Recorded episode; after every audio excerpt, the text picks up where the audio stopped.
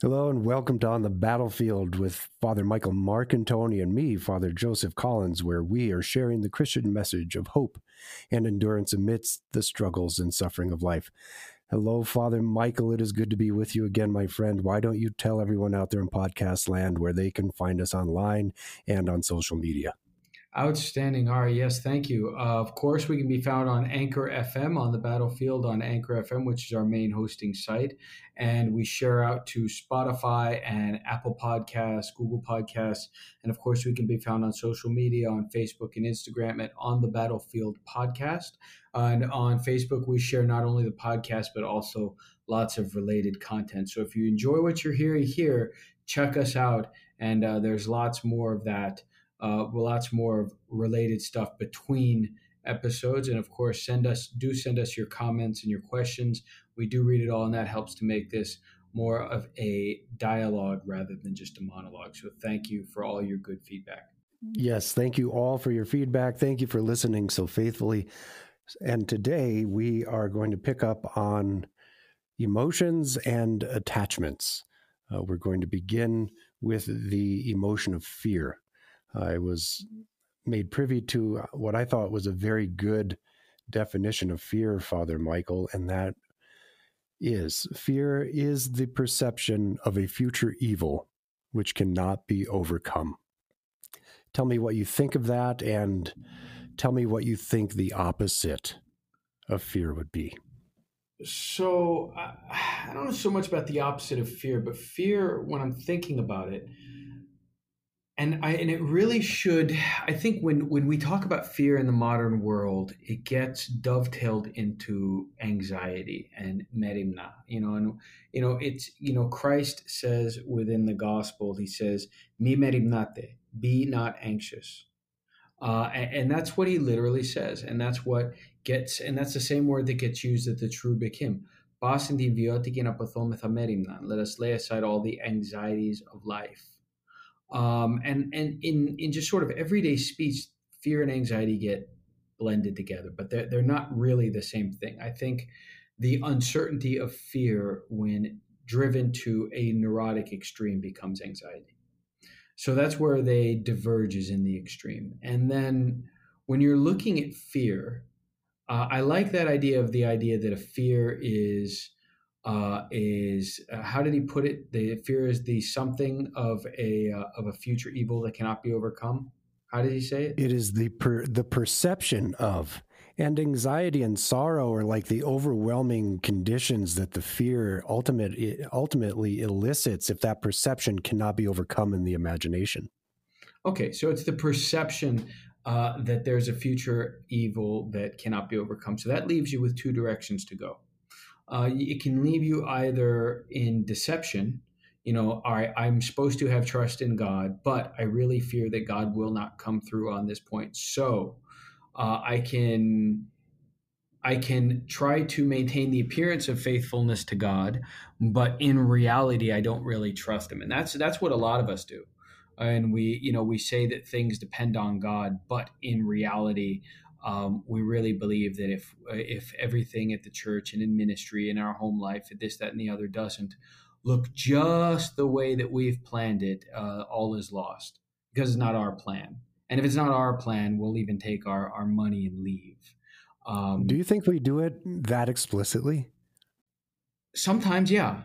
I, I, yes, I do. I, I think that it rarely gets reflected on, but I think that when we do it, there is there's something in us that knows that I don't really trust, but then we knee jerk back against that, and we would say, "No, I definitely trust. No, I I know what's best, and I want what's best." And but I think like I, I think if we take even the briefest of moment to scratch at the surface, there it is. Uh, I I don't think it's hard to see.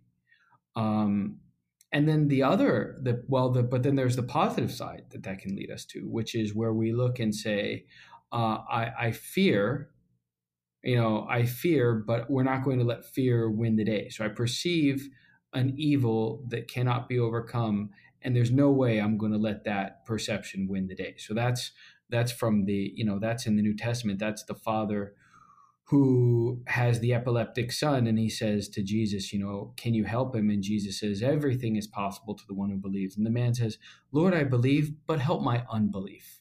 Like my belief does not stack up to where it's supposed to stack up to. Nevertheless, come through and help me and you know uh, help my unbelief and re- and and recognize my belief and the, the and what's great about that is in the prayers of ordination the, the bishop says, the Holy Spirit, which fills up all that is lacking. So, our forgiveness and our belief and our faith, it's okay for that to be lacking. The Holy Spirit will make up the difference, but we have to recognize it. Lord, I believe, but help my unbelief. Lord, I have courage, but help my lack of courage. Um, so, I think fear, or, um, you know, I, I, love the word in Greek, the, uh, the um, oligopsychia, faint heartedness, literally smallness of soul. I'm not sure what the opposite of that is, but it's it's it's definitely something foreign to an unfallen humanity. Um, because when Eve encounters the serpent in the garden, she doesn't know to be afraid. It's like the only time in Scripture where someone is nose to nose with an angelic being and they don't have to be told not to be afraid every other time they show up, it's be not afraid. That's what they lead with. And here she is, because she hasn't fallen yet, she doesn't see a need to be afraid. So I think there's I think there's a great deal of this that is truly foreign to our nature. So Father Michael is on location today and there's a background noise behind him and I'm curious what it is. You're near an airport? A car no. show? There's no show. That's uh, I'm I'm in a hotel room that is all the way outside on the highway. Oh, oh, that's cool. Because there is a, a, background noise that uh, every once in a while people are going to hear, and I thought it'd be useful for us to know what it is, so we are not distracted by it. Because so, I, I am in Ohio at the moment. I'm in, right now for our listeners. If we're going to keep uh, this recording, then for our listeners, I am currently yeah, absolutely Ohio. I'm currently in Middletown, Ohio and I am celebrating uh, Holy Week with Saints Constantine and Helen Greek Orthodox Church in Middletown. Uh, it's a it's a beautiful, beautiful little community, and it's right in between Cincinnati and Dayton. So from Middletown, you can go half an hour south to Cincinnati, and you can go 35 minutes north to Dayton. So it's right in between, and lots of really wonderful, hospitable, loving down home regular folks. I'm really loving serving here with them. Uh, I got here today is Friday before Holy Week. I got here on Wednesday to do the pre sanctifieds, Lazarus Saturday, and then all of Holy Week. And I'm really excited to uh, to be with them for a great week in Pascha. And we have been coming up here twice a month since February. So uh, I guess at some point this uh, the, we'll look back at this recording and say, "Wow, remember when that was just part time?" Uh, uh, but the the bishop's hope and our hope is that uh, is that li- you know life the, the community life there once flourished, and the bishop's hope and our hope is that it can flourish again. So we are diligently laboring in the Lord's vineyard here to help. Uh, to help uh, revive a beautiful and wonderful parish and uh, things are coming along very very well. But that's why i'm in this hotel room and you can hear all that noise in the background. Uh, it is a it's a it's a joy. It's a joy. So uh, oh! Glory to god. So that might be the interstate. It might be loud trucks or something uh, yeah it's i-75 highway. I-75 okay that's what that's what it was. So but everybody's just far enough away. I was like i can't believe you can hear it. I i have superman like hearing powers no, well well the, the the microphones it's funny microphone is deceptively strong except when like they are. eh, but uh but you know the but let's well i mean look at that right? So like what we were just talking about about fear and the perception of an evil that cannot be overcome. Well i mean evil doesn't always have to be like moral evil. Evil can be any misfortune right? So you know what is the fear? You know do we do we have fear that this do do we have fear that this mission will or will not go the way that we all hope it will go? Well, I mean, we're we're not I, I mean, I don't. I trust Christ. This is his vineyard, his ministry, his priesthood. He has brought us here. If he's brought us here, it's for something, and I trust him to bring that to pass. But look how tempting it would be to approach that whole situation from fear, from the perception of what could go wrong. Instead, it's like, no, let's talk about what could go right. Um, and in doing so, we also have to be honest about the many obstacles we'll face, but also with that His grace is strong to overcome them. So it's, I think, not living in fear doesn't mean you don't recognize the obstacles. It's just how do you value things? And fear, I think, the more I think about fear, I, I realize I'm coming to realize that fear is really, it's an imagination I have imagined harm coming to me. I've imagined harm or loss of something that something or someone that I love, or harm or loss to myself or to my well-being. But uh, this is all an imagination, right? You hear I hear people all the time talking about I am afraid for our country and the direction that it's going. Pray tell, what direction is it going? It seems like it might be going in a specific direction, but how do you know that that fear that you have, that imagination of where it will land is accurate? And that, and that even if it is accurate, that your station in that place will be what you've imagined it to be, or that it will be as bad or worse than what you've imagined it to be. The imagination is a dangerous thing. And what needs to be moderated. And what is the number one thing that the fathers forbid the use of during prayer? Imagination. 100% imagination. Images, even, right? The image, like if you're praying to the Lord Jesus Christ, praying the Jesus prayer, the last thing you want in your mind is an image of his icon. You need those words, you need to be imageless, like fant- without fantasy, without image, without imagination, purely concentrated in focus on the silence of the soul on the on the name of Christ and the Jesus prayer. And and but you know what's interesting is that we we we put it a high premium because as a culture we value innovation and invention.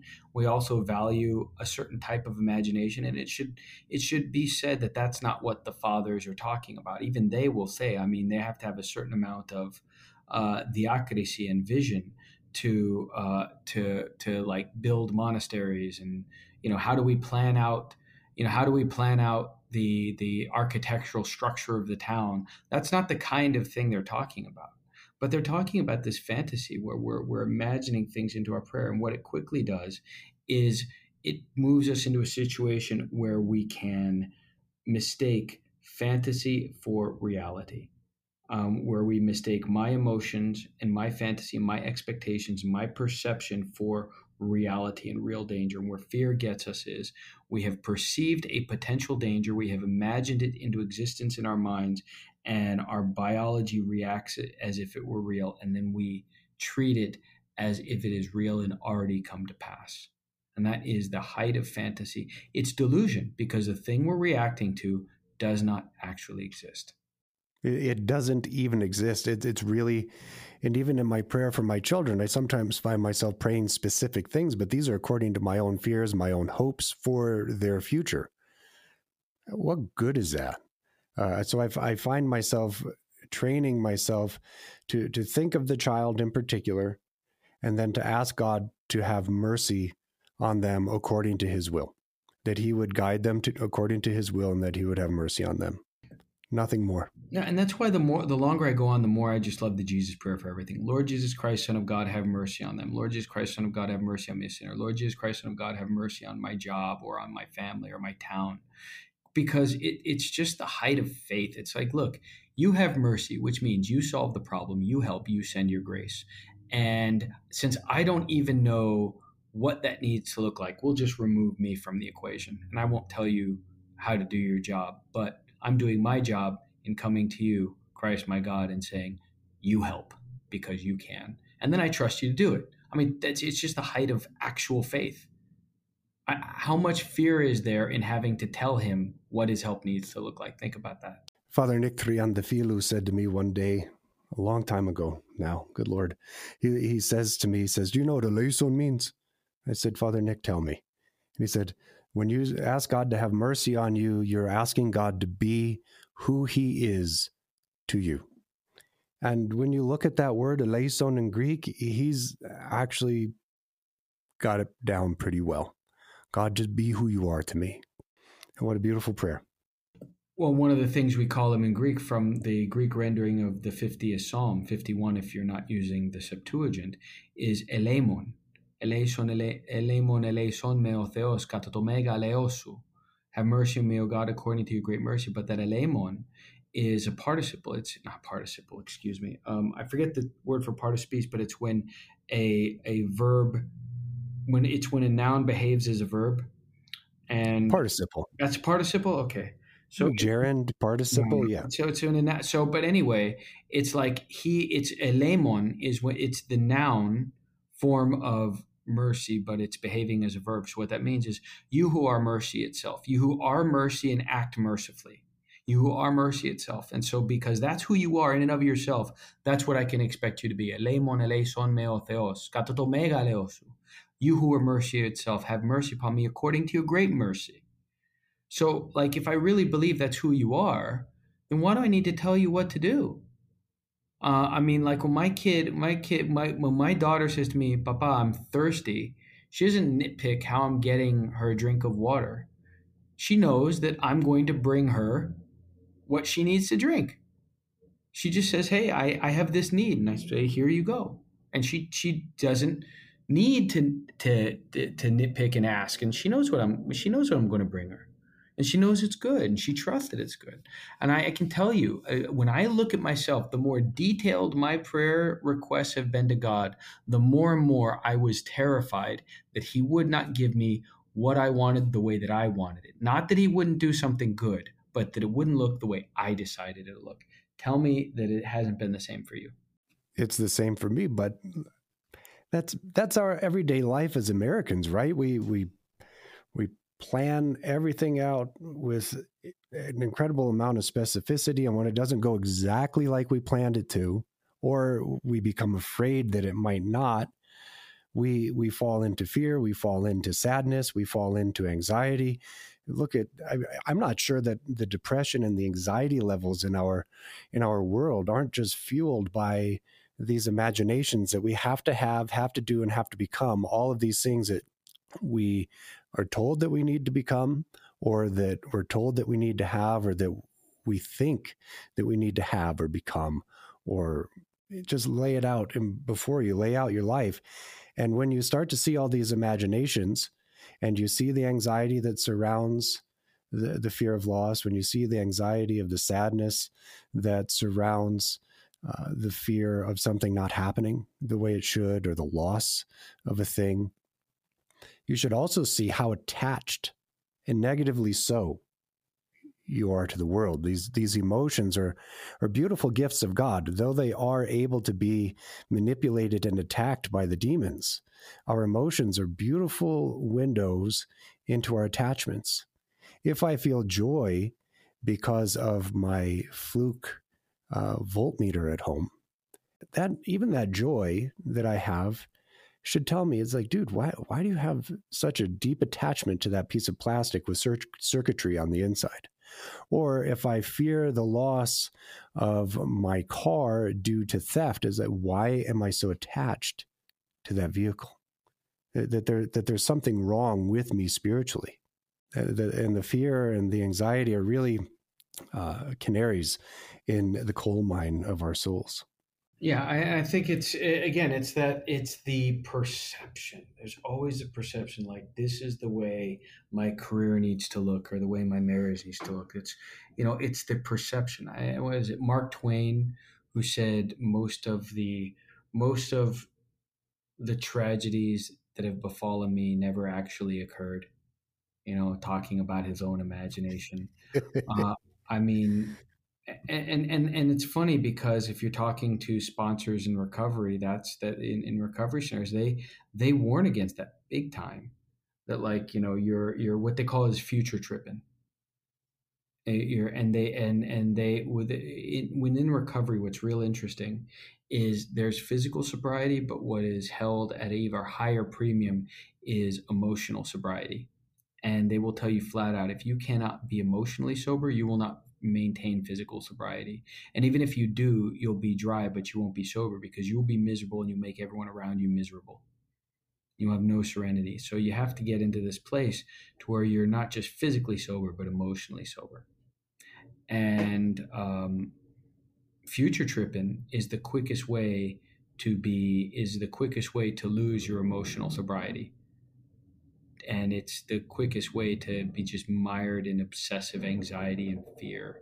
And i and i it's when i hear stuff like that in the in the recovery community uh, i can't help but think that I, that the fathers would absolutely agree. I think the fathers would would be behind that 100% yep that's uh, that would be the case.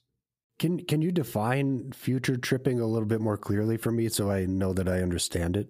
So yeah, uh, and all of our all of our uh, recovery fellowship listeners are they're they're all raising their hands, wanting to give their own definition. I'm sure, but uh, future tripping is essentially where you are indulging in fear and anxiety laden fantasies, or self congratulatory fantasy out of step with immediate reality. So it can go either direction. So, like, future tripping would be like, man, all right, um, this podcast is going to go so well that it's going to catch the attention of like major broadcasters. And suddenly, you know, not unlike the days of Bishop Fulton Sheen, will be offered a spot on uh, on uh, primetime TV, and suddenly there'll be Orthodox priests on primetime TV, and the United States will be converted to Greek Orthodoxy because there'll be Orthodox priests on primetime TV. I'd better quit my job and and invest invest tons of money in in new sound equipment because we're about to be on television and treating that like it's real. That's one side of future tripping, or another side of future tripping would be to get mired in your self defeat and your self pity and your anxiety and oh my gosh, you know, my life is such a wreck and my marriage looks this way or my job looks that way or my kids don't listen and they're never going to listen and because they don't listen, uh, they're going to get into drugs when they get into high school and then they'll never go, to college and then they'll live under bridges and or you know what I mean? And then you start to go down that road and you get really anxious about it and you and, and you and your biology starts to treat it as it's real so like future tripping is really whether you're doing it to the positive or the negative rabbit trailing into a fantasy that is only tangentially connected to the real world and removes you from the real time responsibilities and necessities of your actual day to day life. At any point, do do the either the positive or the negative future trip? Uh, maybe not. Do they? But how do they participate in relapse? Well, well, because your mind isn't in a isn't in a a neptic sober state, right? I mean, this is really where the where the fathers talk about nepsis you know, we have this uh, saying in, in Orthodoxy, the charmolipi, the joyful sorrow and the sorrowful joy. When things are untempered like that, like if all is lost because my life is so awful, at a certain point, you you you're right back into that place where you want to numb the pain, and there's your there's your drink or your drug, or when everything's just going so super well, it's time to celebrate, or even or even even more insidiously because it's cunning, baffling, and powerful once you've got it in your head that you're, you know, oh, we better sell, better, better sell everything. I uh, take all my money out of savings and get new equipment because I'm about to be on TV just because you and I have a great podcast. No, no, no. By by next week, tops, we're going to be on TV. And, and and you can really go to those kinds of extremes. Well, you know what happens when you go to those extremes? You start to feel the stress that comes with it. Oh my God, how we're going to be on every night at eight? How are we going to come up with things to say? What are what, what if we run out of topics? What if people hate me? What if they criticize? And next thing you know, you started out on a positive road, but the demons are having a field day with you because you live in fantasy land and that's where that, that's their neighborhood. And now you're feeling the anxiety of a weight and obligation that doesn't even exist in the real world. And now I better take the now I gotta I gotta take the edge off and come back down. Um, and and, if you don't think like honestly look at you know even for people who don't have an addiction problem look at yourself like where you get so hung up and excited about either the positives or negatives of the future and tell and see if you don't really feel the weight of all the all the pressure that comes with it uh, and before it's even happened. I mean like people who get cold feet before marriage why? You haven't even gotten married yet. You don't even know what it's like wow all the future things like it, it's just, we do it a lot more than you think.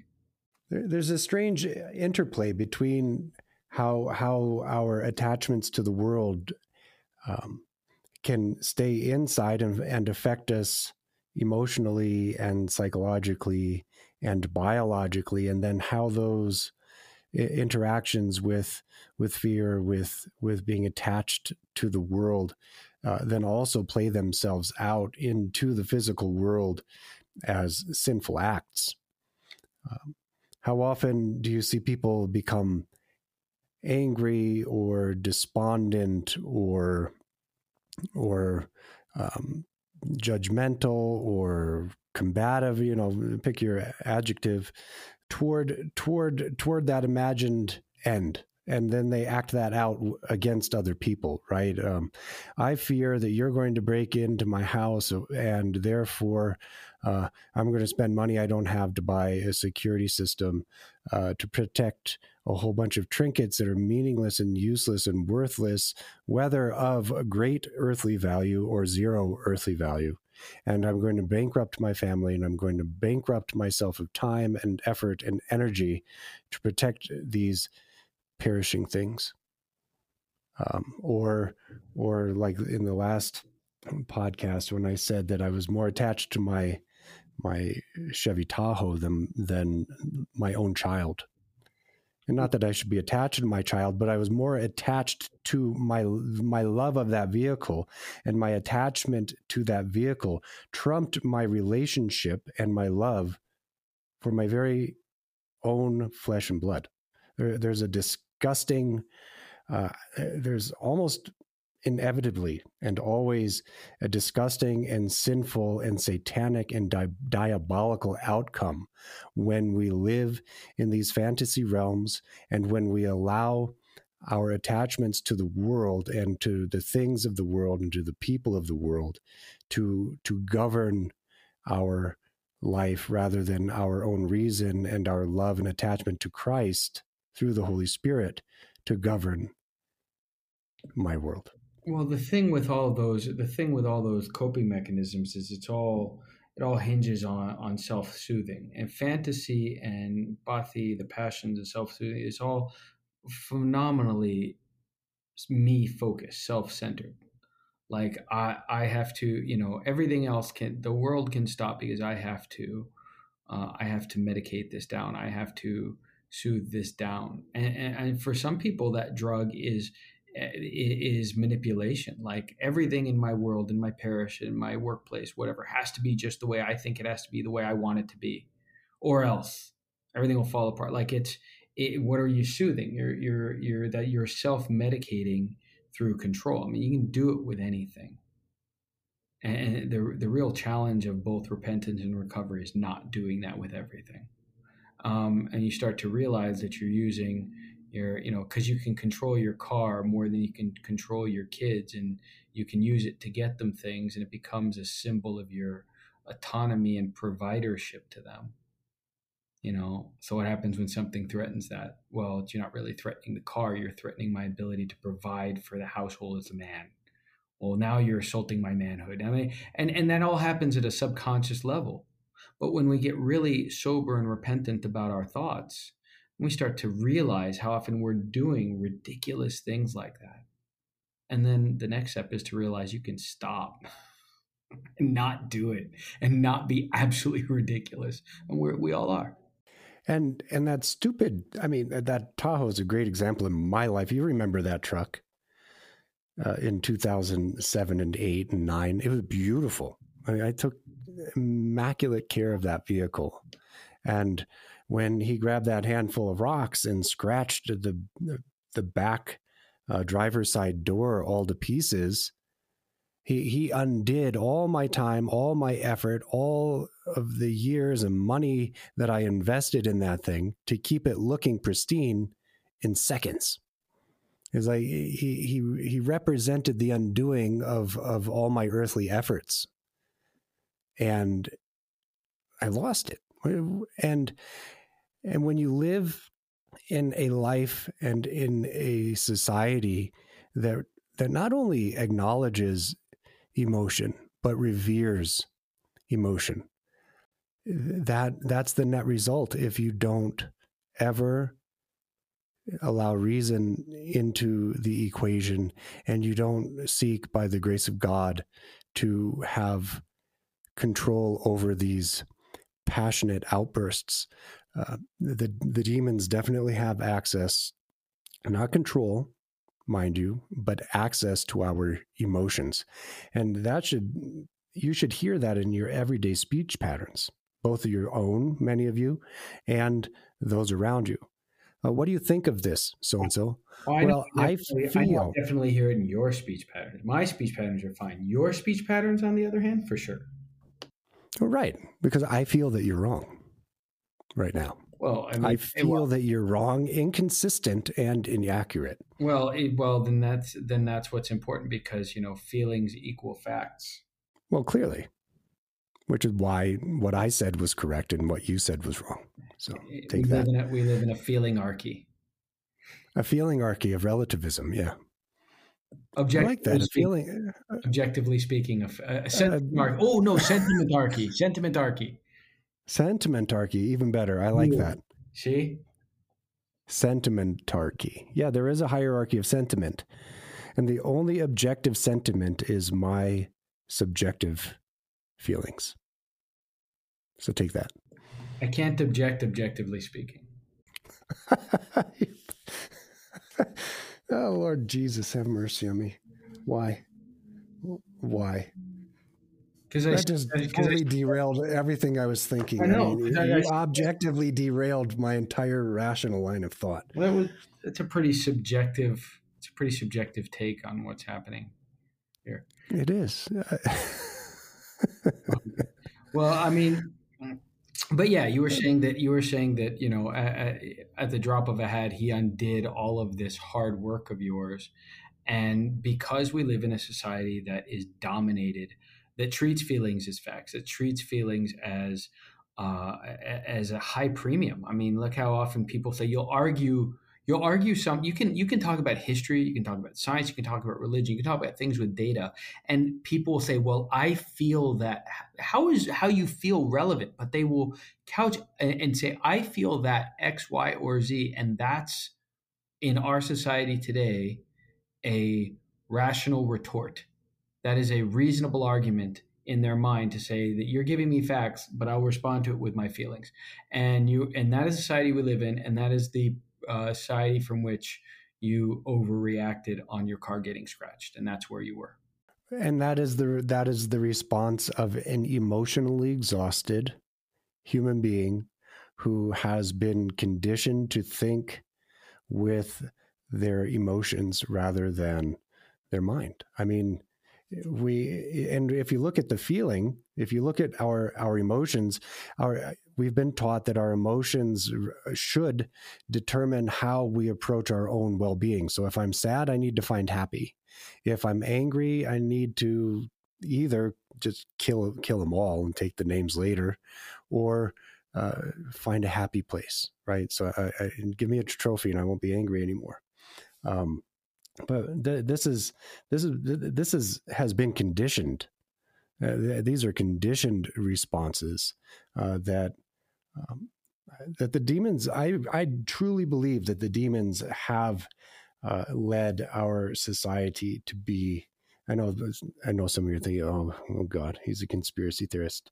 No, I, I think that the demons really have uh, worked very hard to create a society in which uh, they are dealing with simps, with people who are as easy to manipulate and to drag down as possible. So when you said you simps, are, but not only the simps themselves, but also the ones that they beget, the sons of the Simps, which would be the Simpsons. Simpsons. Thanks, Bart. no. Uh, yeah. You know, Homer is a Greek word. I should throw that out there. And? No, that's that's it. Your imagination is taking you away. Uh, no, no, you were saying, yeah, yeah, we're yeah, no, but we, but we are. I mean, and I really do believe that the that the demons, once they get their hooks in and they start to to uh, destroy uh, the the nuclear family, once they start to destroy our capacity to to reason and to use logic, and once and once they have full access to our emotions and are able to engineer us to to react to certain stimuli. I mean, we're really just a bunch of Pavlovian dogs.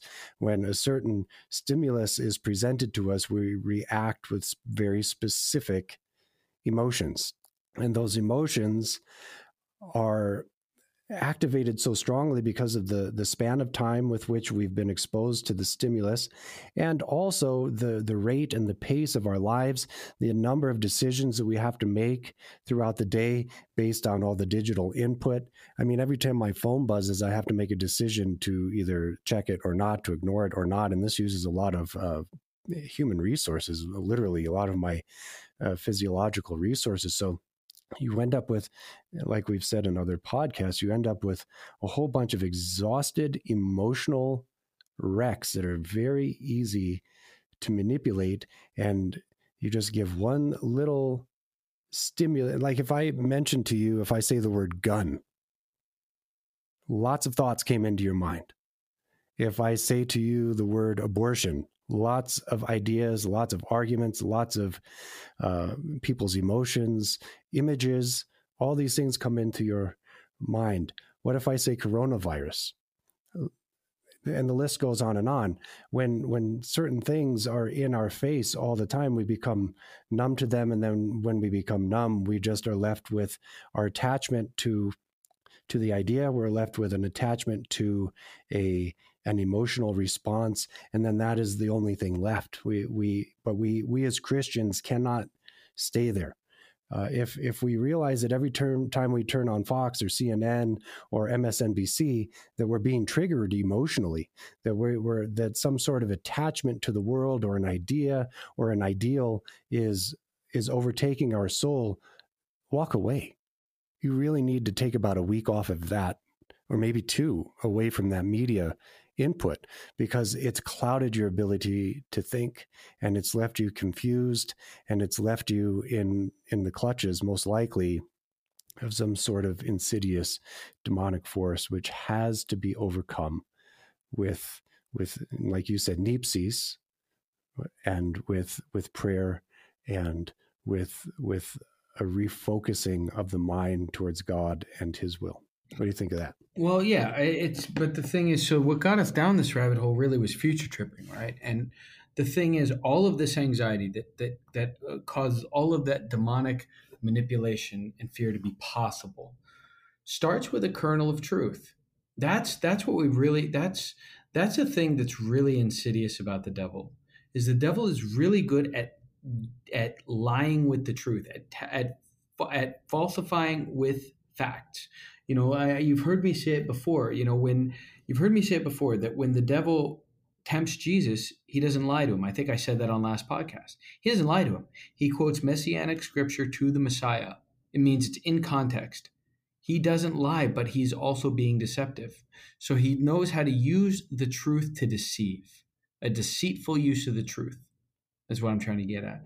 And so that's that's the start of this whole uh, this this emotional mental intoxication that leaves us really if you really think back to times where you've really been stuck in your head and your thoughts like it feels like a fog. Like it doesn't feel too different than being than being drunk. It's a fog. It's a mental emotional fog. And um it where it starts with is actually some degree of fact. Like when i give those two examples of like getting down in your feelings because your life is a mess or like getting way ahead of yourself and how far this podcast will go or something like that. Like, well, I mean, we do have a great podcast. We do have people who listen and really enjoy. Like, that's a fact. Like, th- th- there's a degree of truth that the fantasy spins off of.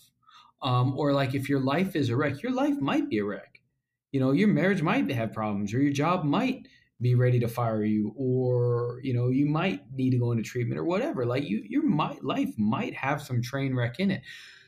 There's a degree of truth, and that's what makes the rabbit holing of future tripping possible and hard to escape because it feels like you are just rationally exploring the consequences of reality when in reality in actuality there's nothing rational about it. It's so disconnected from reality. So it's that's the thing you know it's it's but it, it, it twists a kernel of truth and that's what's insidious about it yeah, it, it, twists a kernel of truth. It may not actually even be the truth. I, I, recognize that even in my own life. Some of the things that I fear or have feared over time seem true in the moment, but in the end, they're not true because my imagination took what uh, may have been truth at that very moment or seemed to be true at that very moment, but ceased to be true almost immediately after the fact because my imagination warped that little bit of truth so quickly that whatever truth was there very quickly became non factual and it became a lie, which is why it's so important. Um, I think we both heard Jordan Peterson say, tell the truth or at least don't lie. And we have to anchor on the truth when it comes to our emotions. Like, if I'm angry, there is a truth underneath. Or if I am afraid, there is a truth underneath that I'm a crappy person. Somehow, some way. I've got something going on in my life that needs to be rectified.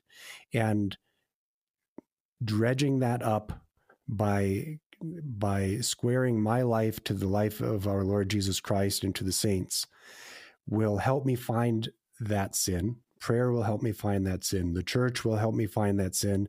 And then I need to exercise it and, and eradicate it without any hesitation. It has to go immediately. It has to be cut out like cancer on the spot, has to go. And we do that through confession. It, it just cannot hang around. Well, you know, the, but look at, look at, really look at the premium that the truth sits on. You know, at the end of Revelation, there is a list of individuals who will not enter the kingdom of God. And two, uh, you know, uh, one of the one of the word like the second word on there are cowards, dilion, those who are uh, who are fearful, cowards, um, and then also those who lie and those who those who make and love a lie. That's what it says, those who make and love a lie. So not just lying, but also loving lying. And Jesus says elsewhere that the devil is the father of lies, and when he lies, he is speaking his native tongue. There's such a connection between not truth telling and participating in the demonic life that has no place in the kingdom of God. And we give such a pass to falsehood. We, we think nothing of it we would we condemn we condemn we, we have a harder time with people who are too honest than we do with people who lie. We have to say well you know i can tell you oh uh, well to tell the truth or it's i have to tell you a difficult truth but we tell lies easily. And and when we and, and we have to see that since nothing is spiritually neutral when we choose to participate in lying we are actively demonizing that area of our life. We are taking that area, the area of life in which we lie, and bringing, making the devil's the devil a part of it. We're speaking his native language into it. We're participating in his energies. I mean, that's why lying is so poisonous in a marriage. Even the little white lies, it's still so poisonous. Why? Because you're taking something that means to be holy you know, it, it, hence Paul's epistle says that Christ is the one in whom every family in heaven and earth is named. Should be holy, should be an image of the kingdom likeness of God, but now you're muddling in the the, the language of the father of lies. Well, what place is there for that in the kingdom of God? And and what we give such like we we don't like we give such a pass to lies, and we do it each in our own life. So like that's why Peterson says just a month of truth telling is equal to like years of psychotherapy. I mean, it really is. Like really, just like take ha- take a day, like take a work day, take a work day, and try to only tell the truth for like a work day, a work day's length of time. Not like at night when other people are asleep, but like during the day when people are awake. You'll find out how much you actually lie. It's really disturbing. Um, then you also find out if you're committed to telling the truth, then you also find out how much you need to bite your tongue and say, ooh, you know what? If we're not going to lie, lying's off the table. And then I either have to find a loving way to communicate something difficult to you or bite my tongue and get over it. Uh, that, that certainly starts to sound a lot more like sophrosyne, wise mindedness, which unfortunately in English gets rendered as prudence. It's, it's like really, like, you ever notice how, like, the wisest people in history keep silent a lot? Would probably not do well on a podcast, right? Because they're quiet. Well, why are they quiet? Because they're looking at that going, well, I'm I'm not going to break my emotional sobriety and lie. I'm not going to break my spiritual repentance and lie, but um, I'm also it's also not worth saying this horrible, hurtful thing. So we'll just not. We'll we'll, we'll just forego it, and our our our sentimentocratical, sentimentocratical society, our feeling critic society, our feeling ruled society looks at this. Oh, but what about your pent up feelings? What about that? What about the disturbance? That's what gossip is for, bro. Was that? That's what gossip is for. that's the only that's that that's you realize everywhere in scripture that's like right next to lying. Yeah. Oh, um, really? Oh yeah, well, you know, just what a, a drag, man. Just, uh, just so I don't get to bite my tongue in front of little Johnny and then go talk smack to the guy who saw what happened. Well, well don't, I, I, we don't get to do that as Christians. That's off limits. Well, I, I tell you what, I didn't know. I tell you what, I didn't know that the Lord said to go to the person who harmed you first, and then, if necessary, tell someone else. No, it's huh. you know it's it's not it's not it's not over that much of scripture. It's just over the first and second halves. Just over the first, the whole first and all of the second half. But other than that, you're good. Other than that, just the 1st uh-huh, uh-huh. Okay. But, well, I mean, it's half. I mean, that's pretty good odds. 50 no, 50. I'll take those odds. No, no, but, no, but it's both of them. Oh, both halves. Both halves. Well, that's 100%. No. That's, that's, your math is terrible. The, okay. I don't feel like it is. Well, then that's all that matters. Well, good. But, but, but right, but here's. So I can continue gossiping because but, I feel like gossip is a, a, good outlet for my emotions. I, will. Is that what you're telling me, Father Mool? Uh, I am. I am telling you that if God has given you free will, so will I. But there's consequences. But what consequences? My feelings were harmed by somebody else, and I need to get those off my chest. So gossiping is my outlet. Oh, and take your bitterness and go to confession and tell it to the Jesus who will forgive. So no more gossip. No more gossiping. No more gossiping. Okay. Um. So the so but here's but here's where I'm going with this, right? So like really, where where's the big lie of the devil? It's like yeah, biting your tongue may not feel very great right now, right? So you you you you don't get the self soothing that you would from blowing up or exploding or gossiping, but you know what's actually what's actually will feel worse breaking that relationship, being isolated, uh, sticking sticking your foot in it. Like if you're if you're going and you're you, you know you, will break your mental peace because now you're going, oh my gosh. Um, now this person hates me. Now we can't have a relationship. Now our families can't see each other. And now I got to go to a new parish or whatever because I said or did this thing. Like the consequences are worse. So what feels worse? Behaving Christ like uh, and and being judicious about when we break out what because there is a time to kick over the tables and drive the money changers out or just you know getting the cheap thrill of self-medicating just verbal dump. And and what you find is what you find is when you have a little wise mindedness and you're judicious about what you say and you're silent most of the time, you have less regret. Like if you muscle through 10 or 15 minutes of saying, like, I wish I told that so and so a piece of my mind, you find that, oh, the next day you actually have less regrets and less anxiety and more peace. And it's funny, the Desert Fathers. Uh, the, the desert, I can't remember which one, but several of the desert fathers say, like, do not trade your peace of soul for anything in the world. Uh, and another one, and, another one says like, uh, if you do not become angry in when you correct in when you correct a brother, do not become angry in doing so, lest lest you lose yourself while trying to save another. Like so, there you go. Like, what good was that? Your angry tirade. Now, now your soul is wounded and the other soul is wounded, and, and nothing is fixed because no one wants to deal with an angry person.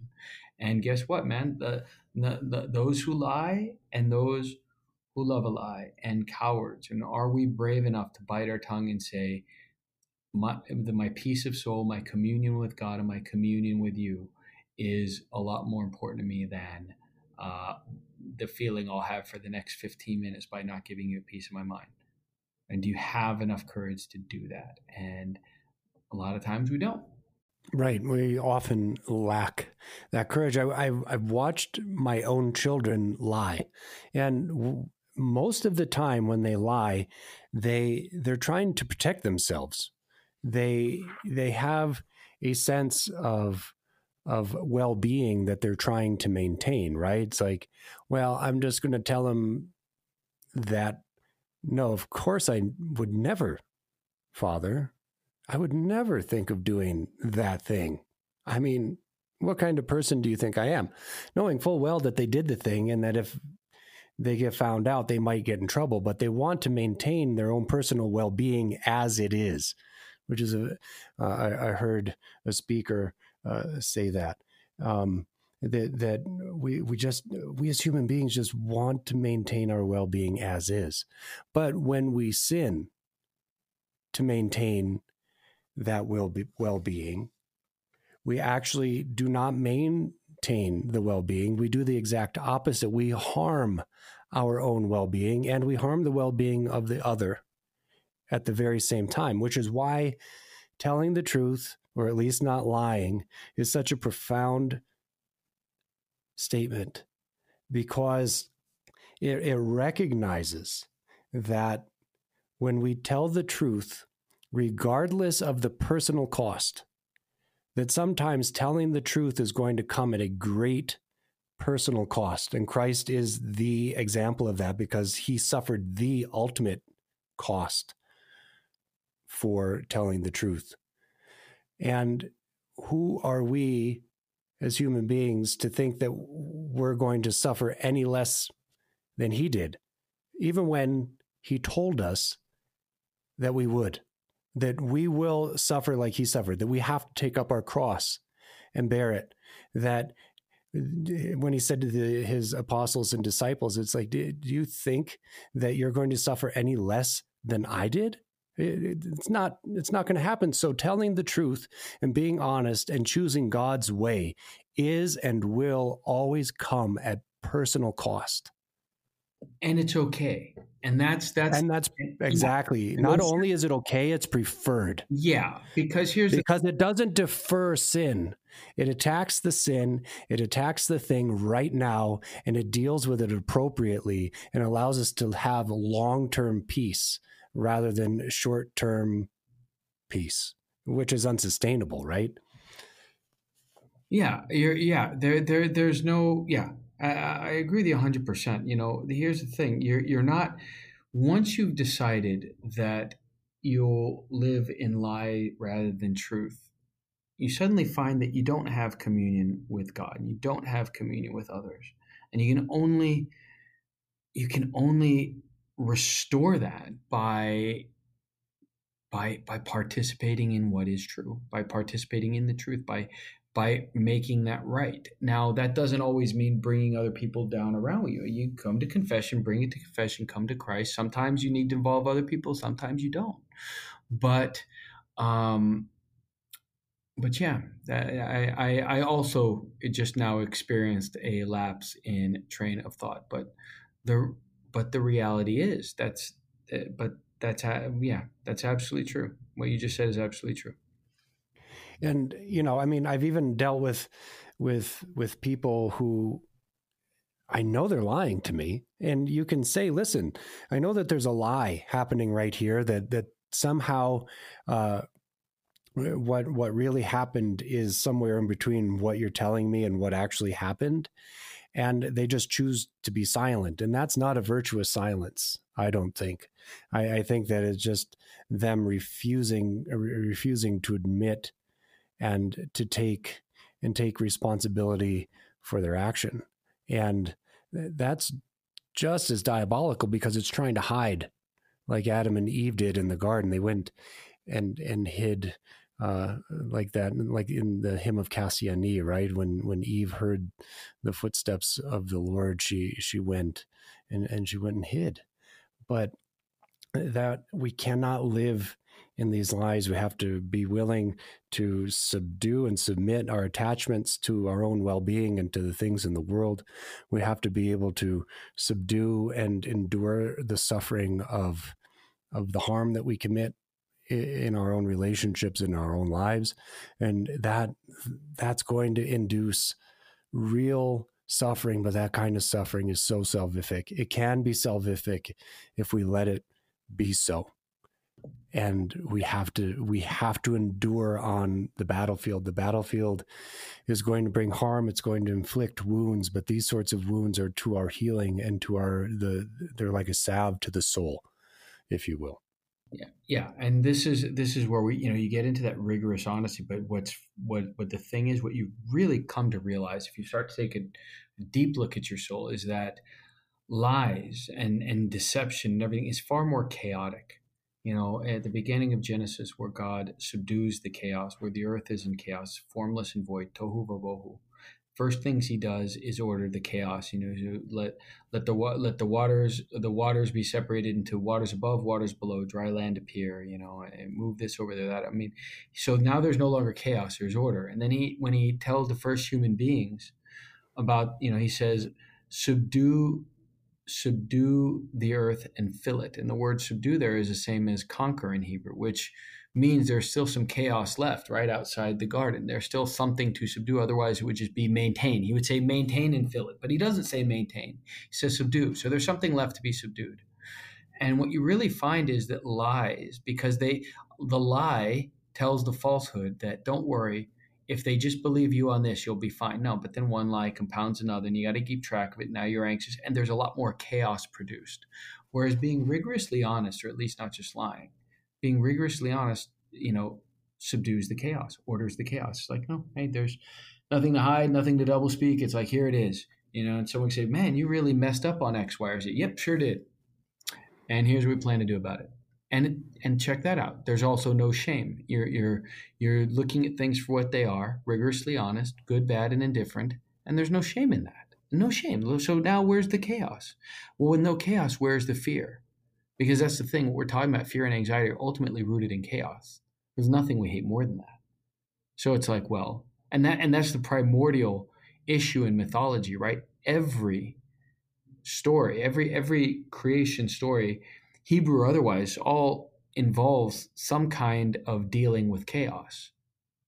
Whether it's through the Chaoskampf, like the, the war against chaos, like you see in the Babylonian and Egyptian myths, or the complete sovereignty of God that you see in the Hebrew story of Genesis, where there's this primordial chaos. The earth is in formless and void, tohu bohu, the image of chaos. And God says the, the Spirit of God hovers over the face of the deep, and the deep being the primordial image of chaos, and then just by his sovereignty separates waters above, waters below, creates order, dry land appear. So there's not even a war. God is too sovereign for there to be a war. Um, but there's still the dealing with chaos that's still on the table. Well, I mean, that's where all that fear comes from. What if this chaos can't be overcome? And and truth telling is a big part of that. Rigorous honesty is a big part of that. It's like, well, where's the chaos? No, just real honest. Hey, success, failure, whatever. Well, that's putting a lot of order to it. Yeah, it's almost like a, a fear is almost like us having a God complex because we want to have and maintain our own well being as it is right now. But we don't like change. We don't like to endure change. We don't like entropy. So we try to just keep everything as it is right now. And anything that threatens change, anything that threatens my well being here and now or the well being of the things around me will inevitably in, in, inflict some sort of emotional response if I'm attached inappropriately to the world. I mean, it's just a natural outcome of our own sinless, uh, na- uh, not natures, but our own sinfulness and our own willingness to attach ourselves to the things that are perishing in the world rather than the imperishable love of our eternal God. Um, it, it's just a natural. It's it's the natural, most natural outcome to have, right? Yeah, in some I, ways, I yeah, think. No, absolutely. It's definitely it's definitely God complex. There's definitely, you know, that that's the other thing that good sponsors in recovery will tell you about. Like, hey, there's a God and you ain't him.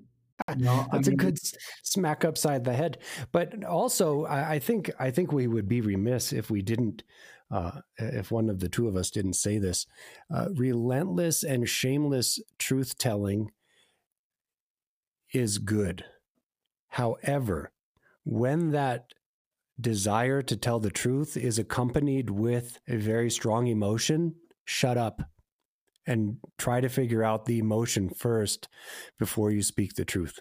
Because if I look at you and I just say, uh, Father Michael, blah, blah, blah, blah, blah, blah, blah, and I actually hurt you in order to tell you the truth that makes me feel good, that may have not have been the best time or place or thing to say because if it was done for my own well-being to to make sure that I remained unharmed just to slap you down as close as you are to the earth already it might feel good to smack you down to the to the ground and and leave you there just so I can maintain I sinned, even though I may have spoken the truth. Like we've said this in other podcasts, sometimes the truth can actually harm. So that uh, the, the discernment of knowing that that my desire that a desire an attachment or emotion may be driving it that may be a sinful a sinful feeder uh, for for a good thing if if that makes sense yeah but i mean it wasn't that what we were just talking about earlier where i was saying like you have to have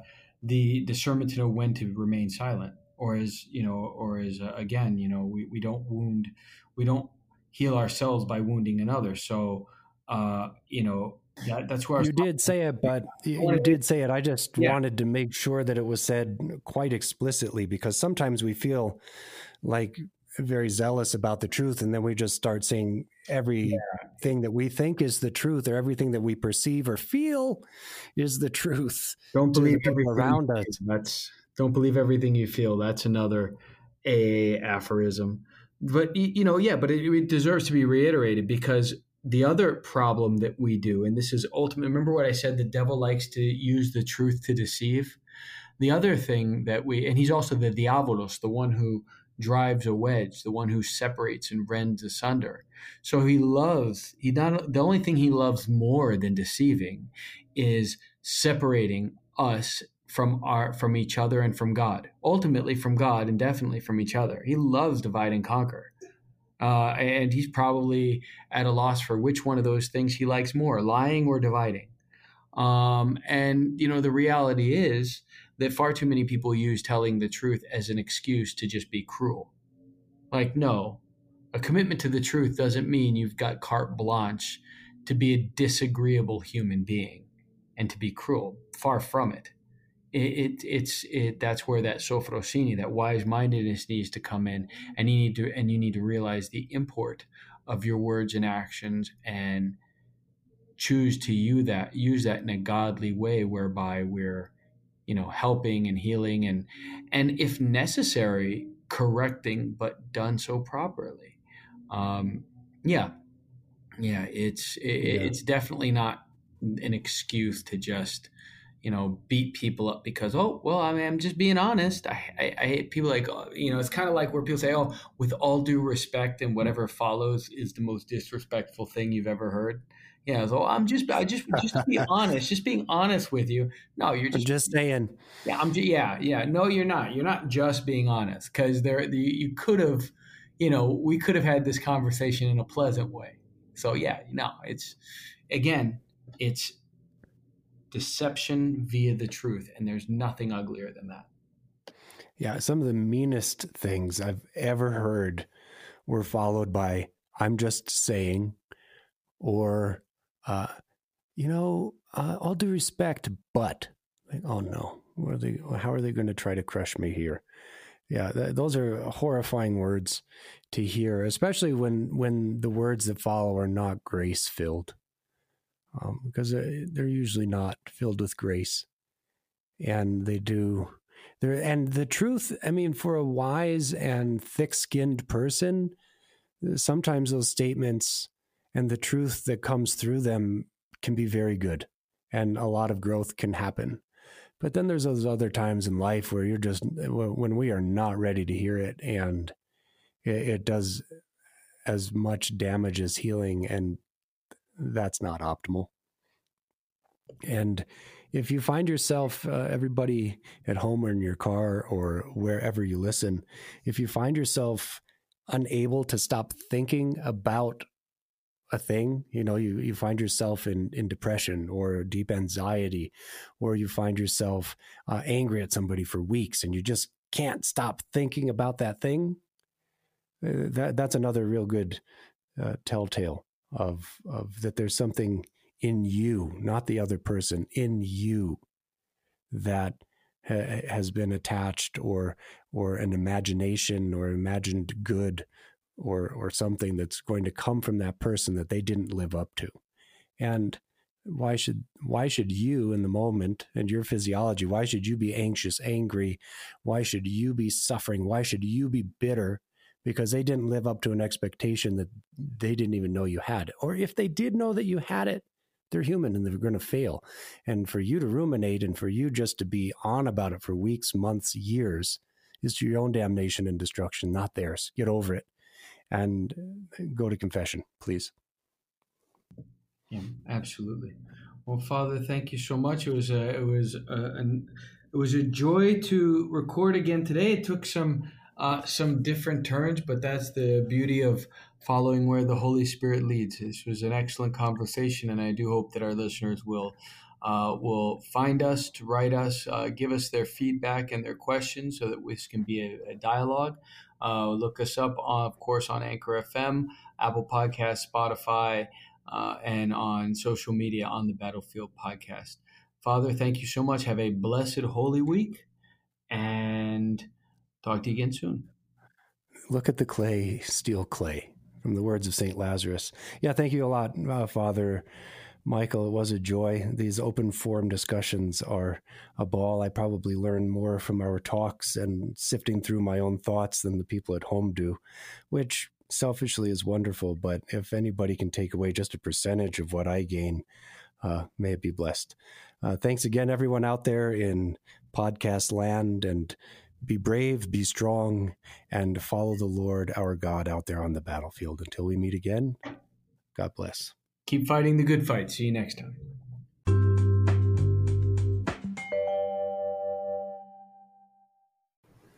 Hey, and welcome back to On the Battlefield with Father Michael Marcantoni and me, Father Joseph Collins, where we are sharing the Christian message of hope and endurance amidst the struggles and suffering of life, which Father Michael brings into my life every day that he does the things that he does, like making amazing jokes about you know, uh, snowstorm purchases there in Tennessee. Happy New Year to you, Father Michael.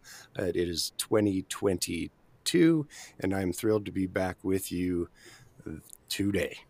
So tell me what's happening with you.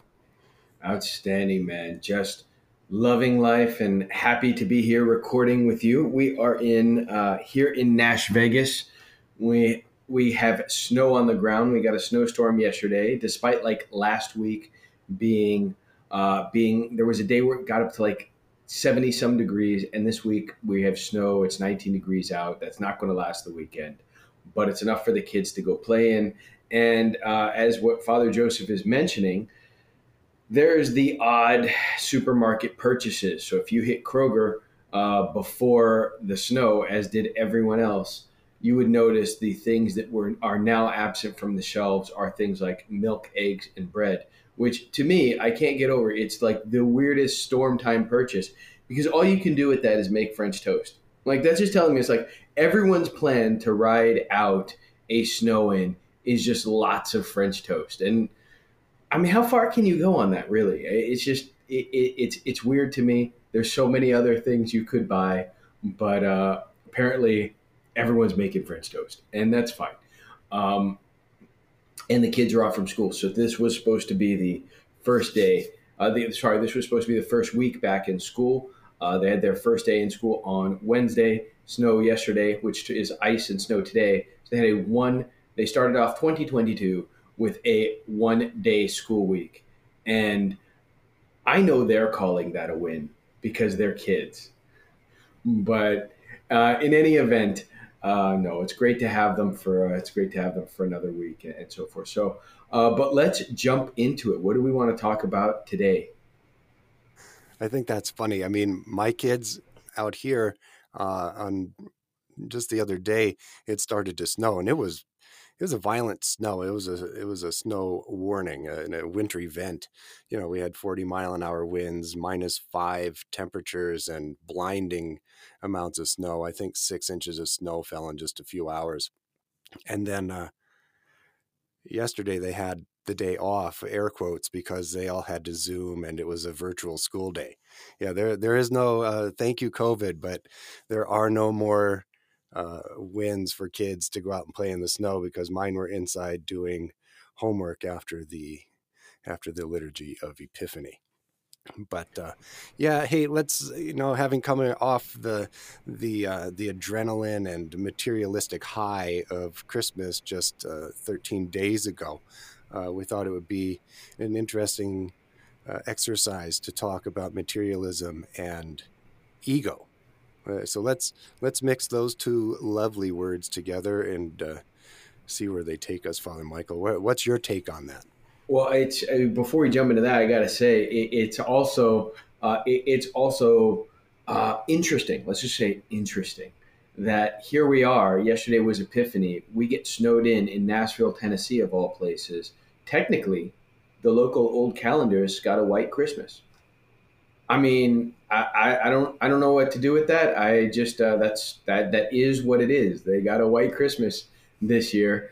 Um, any case, uh, so materialism and ego. I think that's those are great topics. So what's really interesting, and I think as we were discussing earlier in the week when we were talking, getting ready for today, I think what's very interesting is the role that ego plays. You know, as with all things, if we look to the Greek, um, it's really interesting that the word for I in Greek, both uh, both ancient and modern, one of those words that really hasn't changed in the various iterations of Greek since the classical period. The word for I is ego or ego. Like that's how you say it. Um, so that that's that's a real interesting thing.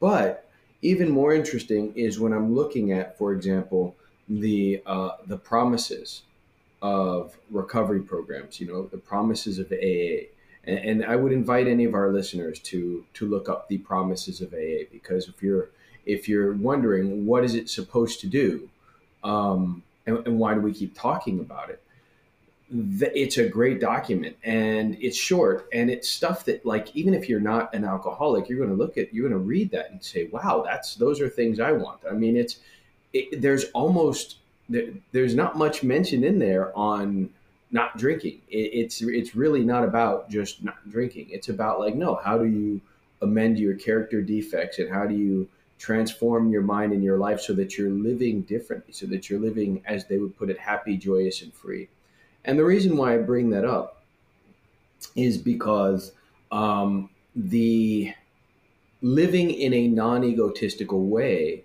is really the crux of what the promises hit on. Um, and I, I don't have it in front of me, so I need to paraphrase. But there's a line in there that says something very much like so, uh, know that I'm not quoting perfectly, but that says something very much like, um, we will lose interest in selfish things and gain interest in our fellows. So, like a hallmark of sobriety is you lose interest in selfish things and gain interest in your fellows. And that's a very interesting way of phrasing it because it's not just like, I will be less selfish, but even selfish things and gain interest in others. And so, like when you talk to, uh, if you talk to a sponsor, if you have someone who's like been in recovery for a while, and they're like, "Man, I'm I'm, I'm in my head. I'm having, uh, you know, resentments. I'm upset. I'm this. I'm that." One of the things they'll very often point them towards is service work. Like, go do some service work. Like, stop, do something that makes you not focus on you. Like, go do some service work and that could be a lot of things. Service work could be anything, but the the the, the what defines service work is it's not to benefit you; it's to benefit someone else. Um, so if you're taking that and you're really serious about it, then selfish things is also like is so like you know you're you're at your job and you're at your job and there's a high visibility project up and you put your name in for it. That may or may not be a selfish thing, but it might be. So, from a recovery perspective, right? Like, am I putting my name into this hat unnecessarily because I want the praises and accolades that go with it to stroke my own ego, despite the fact that it's going to take me away from my family more? and it was not something that I had to do. It was completely voluntary. Um, you know, my father, in helping me sort of sort through my own over busy schedule, you know, he, he's pointed out to me, he's like, everything that you keep saying yes to is also a no to your family because you're not with them. And that was something I had to consider, right? And what do I keep on my plate? So, but from a recovery standpoint, like, let's take that example, that project at work. Like, well, okay, you've thrown your hat in here. You want the glory and the accolades of being praised and sort of, you know, being, you know, the attaboy from the boss in your local hierarchy or whatever. Why? Is it to stroke your ego? I mean, it's not a bad thing. You're not doing something wrong, but it might be a selfish thing. Maybe, maybe not. Maybe it's the right thing to do. Um, but that's how insidiously ego can work in. It could be something that mundane. You know, it's not necessarily some dramatic, awful example. So, how do we help our people out, man? Um, sort of fleshing that out and looking at it, uh, both spiritual. Like, are there are like take? I'll tell you what. Let me throw this one over to you. Um, can you think of any ways where certain things, even that we do as pretty certain ways we handle ministry, where does ego come in on that? Does it? I think it does. I think that, I mean, we've talked about that before, that there are, there's a lot of things that, that we as priests do that people in general tend to do to uh, justify their value, justify their worth. Um, and I think it's particularly easy for a priest because so much of what we do doesn't look like the work that the people in the parishes do. You know, we don't do the nine to five. We don't go and produce uh, documents. We don't go and produce a, a physical, tangible um, product at a, at a factory. We don't go and teach students with with uh, with our with our time and have uh, verifiable and testable results that can be proven and shown to people. The product that that is being produced by by our time, if it's being uh, de- devoted to God, uh, can take years before there's any manifestation of the work and the input.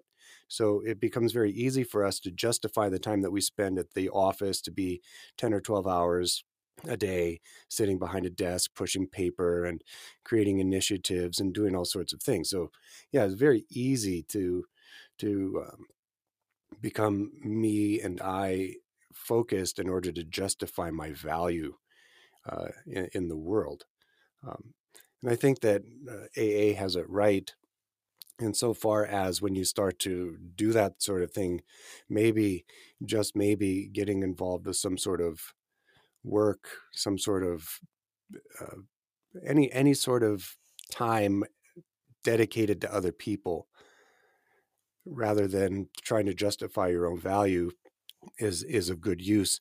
There's a there's a local guy that does a lot of street ministry here in Cheyenne, and he said to me one day, he said, uh, "A lot of people, in my opinion, do discipleship wrong." And I said, "What do you mean by that?" He said, "Discipleship for me starts with getting people involved with charity and doing works of kindness and, and mercy towards others, and along the way, I teach them the gospel." He said, I think a lot of times we start with trying to teach people the gospel and then try to get them involved with acts of kindness and mercy. And I think that's backward.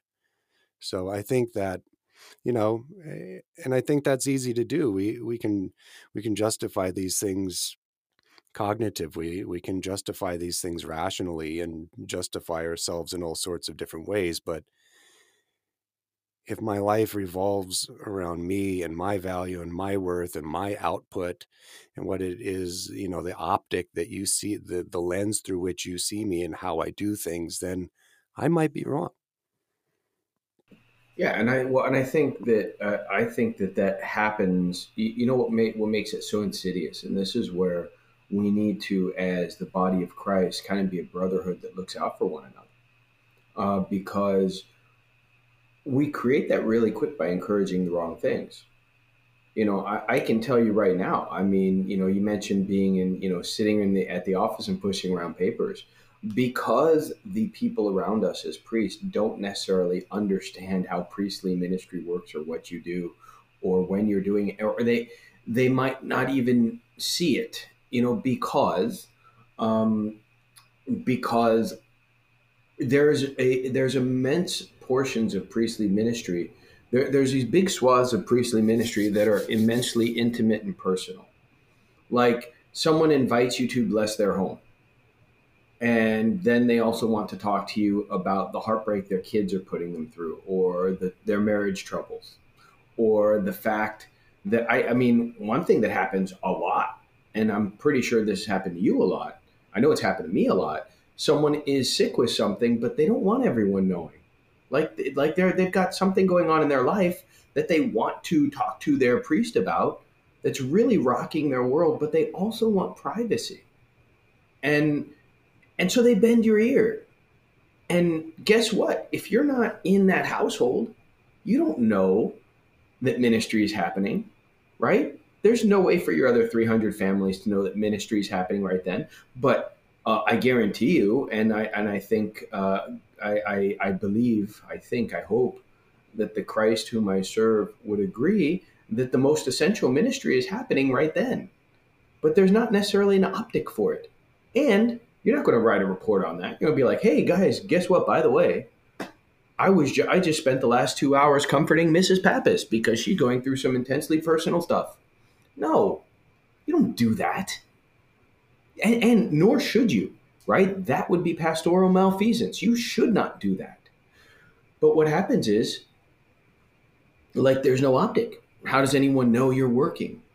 Um, if you've got a good bunch of people who aren't suspicious of how you spend your time, that's not an issue. But because a lot of our people, because a lot of our people um, don't know what the priest does and are suspicious because they view it as an employer employee relationship because they've involved money. They want the optic. And so you what you'll get praised for, what you'll get applauded for are the ego projects, are the visibility, are the are, are the uh, the optics of like oh every time I walk in here he's in his office. That should be a problem. If every time you walk in here he's in his office, it means well every time you've walked in here he's not in the altar praying. Which by the way, as a priest, you really should go and spend some time in the altar every day that you're at the church, even if it's just a few minutes to say a few quick prayers. That should be your lifeblood. Um, it means he's not out counseling someone. It means he's not out like I. I one of the things I've loved in my ministry is getting invited to talk to college classes because very often there'll be like a class on um, uh, you know, the Byzantine Empire or on, and they'll cover, they'll mention Orthodoxy. So who are you people? Or there was a there was a college class back in Rochester.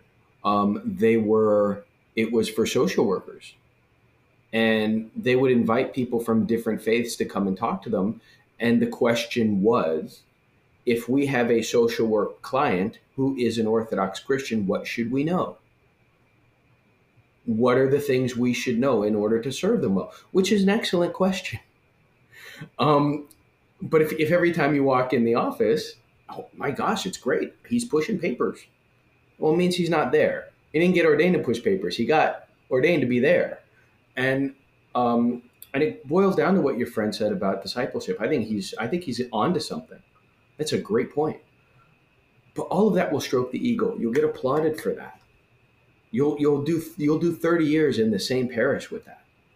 You'll get you get officia and uh, and building projects and money projects, and it'll look really good on paper. And I mean, how does your ego not get wrapped up in that? I mean, I've had like such minimal such minimal success and glory in my own priesthood and my ego's even wrapped up in that even just a little bit of minute success my ego gets wrapped up in and a recovery guy would say that that's spiritually intoxicating, that that's not spiritually sober. Like you got to find a way to remove your ego because it's poisonous. So yeah, I mean, then I I was just thinking like what is the result of all this ego then? I mean, there has to be there has to be some sort of net outcome from having uh, a life that revolves around myself and my own glory and my own and all the accolades and all the all the visuals, all the opportunities that I tried to receive for myself, you know, and and that was the second half of what we said we were going to talk about this morning, I think, and that was materialism. It's like is the material world and the gain thereof the goal of my life? And is that the net result of egoismo, of egotism? What do you think? Yeah, I think yeah, I think I think that materialism. Well, there's no other way for. There's nothing else to happen because if you're not, if your ego isn't involved, I'm sorry, if your ego is involved, if you're doing things egotistically, as we often do, like this is something that everyone should have to check themselves on, like, like, like, um, I mean, heck, man, you could say like, hey, you know, you did the dishes tonight maybe you don't do the dishes a lot. You did the dishes tonight. That could be a totally egotistical thing, right? Because you know, because now you've got some kind of manipulative request that you want to make of your wife, and you're like, hey, um, but I helped out. You know, I mean, it, you know, it's even that could be egotistical. But I think materialism has to be the. I think materialism has to happen because you're you're not if you're not amending that character defect, if you're not trying to get your own ego out of it, if you're not trying to do the right things for the right reason, because even St. Maximus the Confessor says that unless good is done properly, it's no longer good, um, then you have no choice but to arrange the deck chairs on the Titanic and keep the optics good. Um, and I think the bigger problem, and maybe you can, I want you to speak to this a little bit, because the bigger problem in leading into the materialism is what happens before that or what what becomes actually what I view as a vicious cycle with that and that is mediocrity. You can't try to be great. See, to try to be to try to, to exude arete greatness virtue you would have to amend the character defects. You would have to address the things that are going wrong. You'd have to address the underlying venom and pettiness and awfulness and sin and everything else in the institution. And you'd have to say no to some stuff. You'd have to say no to some of those donors, and you'd have to say no to some of the uh, some of the vanity projects, and you'd have to tell people, no, it's not your business who I'm visiting and when and the ministry that's going on there because if they wanted it to be your business, they would have told you. Um, you'd have to you'd have to say no to a lot of things. So you have to be mediocre. right? You keep the services to what how, how comfortable are the people? Do they want us to cut some prayers out? Are they going to be happy? Are they going to feel good? Are they feel going to come? The, the the teaching and the the the the the teaching in your classes and your catechism have got to be like warm vanilla pudding. Like everybody is going to be happy.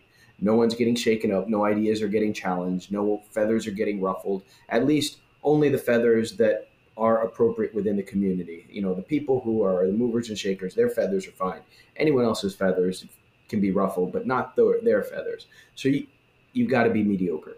You know, St. John Chrysostom, one of the ways he ended up in exile was he spoke the truth regardless of who was listening. And there was an empress who was doing the wrong thing, and he told her. And then he ended up in exile. We do his liturgy, we sing his praises, but we have that same dysfunctional dynamic in every one of our parishes and metropolises. Um, you've got to be mediocre. You've got to try to not really be anything and just keep everyone happy and rock the and and and and, and pacified. And the only way to justify that is by having lots of material stuff. I'm keeping everyone pacified. I'm not insisting that people really fast. I'm not insisting that parents and godparents uh, really prepare, you know, are really going to bring their kids to, to church. I'm, hey, you, you showed up for communion. We're happy with that. No, we're not. But I, you know, uh, but but I, I don't want to insist. You might not come. You're already not locked in. Uh, the the couples coming for marriage. You know, it's a drive-by sacrament, but you're going to do it anyway. Well, why? Why do we do that? It's mediocrity. It, because if we were if we were actually serious about really maintaining the standard and integrity of the faith, we would say no to at least some of that stuff. Sometimes, but we don't. And once you accept that mediocrity, then the only thing you can do is cover over it with materialism, material things. We got a new icon project, we got a new building project, we're pumping all this money here. We're giving this award to the important family so they keep supporting. So we're keeping our finances good. There's great metrics on the budget. Materialism is the only way to cover over mediocrity. But Christ is the one who says in the Apocalypse of John, I wish you were hot or cold, but because you're lukewarm, I'll spew you from my mouth. I met a business person recently that, that said to me, Father, I have a question for you. I said, Yeah, what's the question? And the, this person said, I give a lot of money to a lot of different charities every year, and they like to write glowing uh, thank you letters and to put them on websites and in newspapers and in television ads and all of the accolades make me uncomfortable.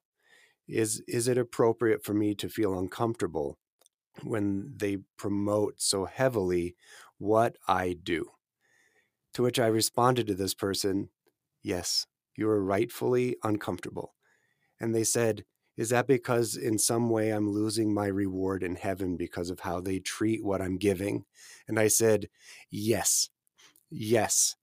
And to which they said, Okay, I'm glad to have that clarification.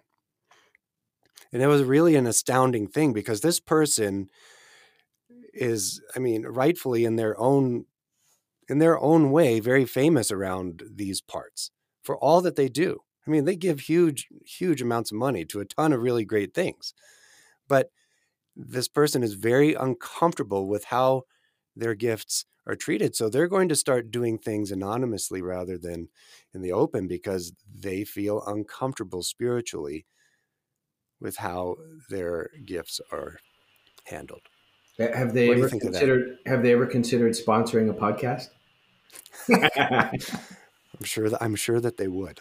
Um, I'm sure that they would. Uh, they they get along very well uh, with me, so I'm sure that that ask would go far. Yeah. uh, but but you know, I mean that but that sort of attitude uh, would look, I think, to the world as kind of a feeble and mediocre attitude. Like, oh, come on, just suck it up and accept, just accept the the the gratitude that these people are sh- are showing, right? I mean, that's that's the justification, and that looks like a lack of gratefulness on their part, a lack of whatever, whatever y- your opinion is of their response, but that's actually the appropriate response because this person says, God has given me huge increase, and I give accordingly.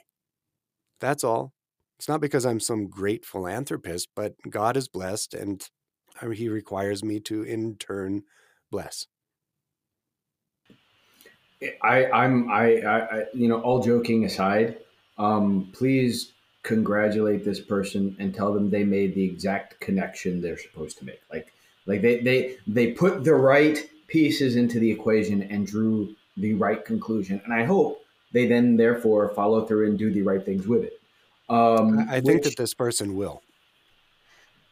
God willing. I, and you know what's great is, you know what's funny is, I actually know I don't know too many rich people, but I do know a couple. And what's really interesting, a lot of them, uh, while there are some who need their ego stroked, there's some poor people who need their ego stroked too. Um, a bunch of them kind of feel like they don't have anything to prove. Like they kind of already have all the stuff. They've already got all their stuff. They know they're like, you know, they they know that what they've got. They're like, we've already got all the stuff. We already got all the toys. Um, you know, like a discreet a discreet thank you letter on their desk is like enough. You know, to be like, hey, I'm writing you saying thank you. Like, okay, but anonymous is better. Anonymous is better. So when you're reading uh, because he made the exact connection that Jesus would want us to make. It's Jesus who says, Woe to you when men thank you and praise you. For I tell you, you already have your reward. And that really does scare me when we're in our parishes and um, someone does something great and then we thank them. I'm like, did I just cheat this person out of out of something that was going to contribute to their salvation? Did I just cheat them out of something that was going to contribute them making it into the kingdom of heaven? Now that I've thanked them, are they in trouble? Or I don't know, in trouble is not the right word. But is that going to? Yeah, I, I like Christ is bigger than that, of course. But you know what I mean? Like, am I impoverishing them? Maybe that's a better way to put it. Am I impoverishing them in some way by taking that out of the kingdom of heaven? And and I think so. In again, in in, in recovery terms, uh, when they talk about anonymity, they say anonymity is the cornerstone of our practice, um, so that we may always place principles over personalities. It's not like like as as as AA has grown, it's no longer become the big thing that like we have to be anonymous because we're scared someone will know that you go to a 12 step meeting. That's not really even the issue it, most of the time. I mean, it's on the table, but it's not the biggest part of the table. The bigger part of the table is this needs to not become an ego driven exercise and um, principles over personalities. It really shouldn't matter who any of you are. And, and that's also what part of like part of the founding document is that none of none of the group leaders can be professional. There can be no professionally paid AA hierarchy. It can't happen by its founding documents in order to keep it from becoming an ego exercise. It's really interesting.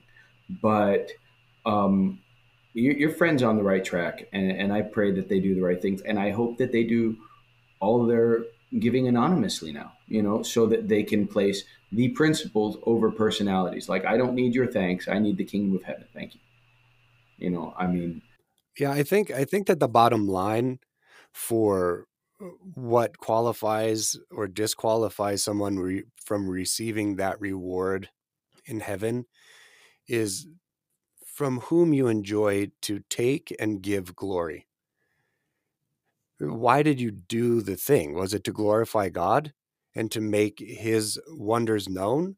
Or did you do the thing to receive the glory for yourself? I think I think that that is the bottom line. And I think that ego and materialism then uh, become, uh, we can illuminate the, the interplay between the two of those from that reference point. Because egoism that turns into materialism and, and the feeding of my own self righteousness, the, the feeding of my own uh, whatever, um, then becomes a little bit clearer because then you can see the, spiritual sickness embedded in that kind of ego. that when I have to have the material gains or when I'm more focused on eh, the gain within the church and, and the optics of it all, there is embedded with that a spiritual sickness and maybe even a spiritual addiction. And this this is something that we as Orthodox Christians need to be aware of and and fight against. Is like, why do you need the boat in the garage or the driveway?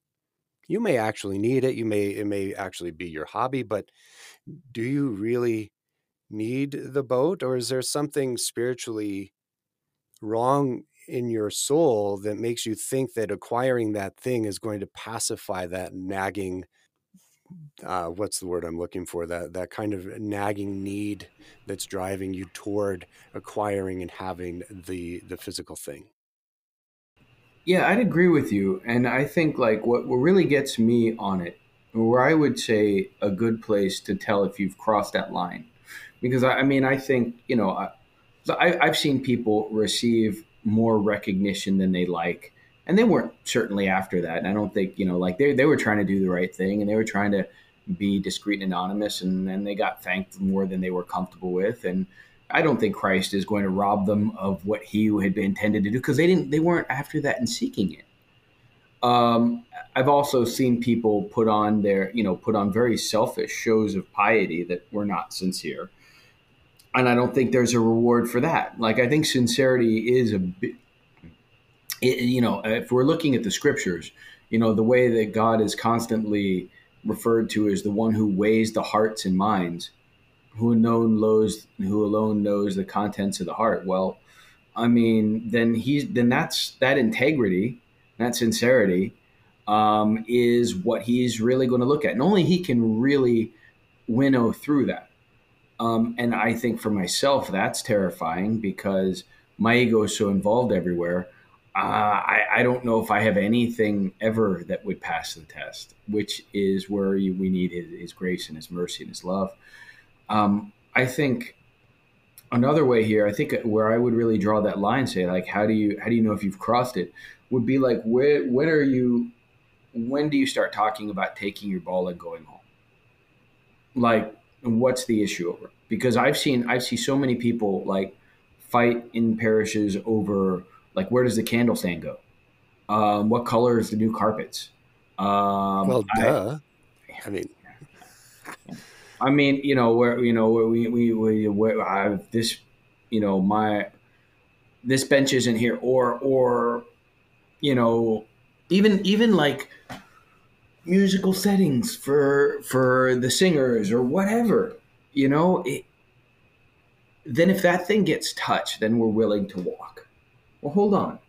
If we're so dedicated and we say that this is the body of Christ, it's the number one priority in our life, this is the most important thing, um, this is where salvation occurs, but there's some petty material thing, whether it's your, whether it's the music you prefer for chanting or choir, whether it's the pews, the carpet, the windows, the candle stand, whatever.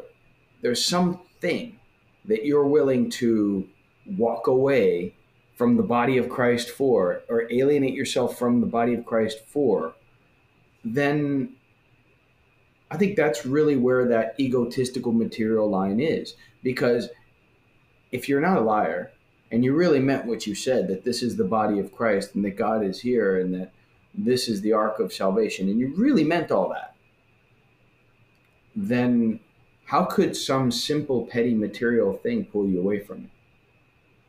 How could even a difficult personality in the church ter- pull you away from it? Because you weren't going there for them. You weren't going to liturgy uh, for Mr. Smith. You're going there for you. Who cares if he's a jerk?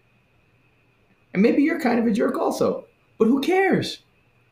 I mean, but that's why I'm out of here because he made me mad. I was. I was there for me, bro. Yeah, I egotistical. So like in Matthew's in Ma- in Matthew 24, the only uh, the only detailed accounting of the last judgment that we get, you get the sheep and the goats. And those two groups are nearly identical. Seriously.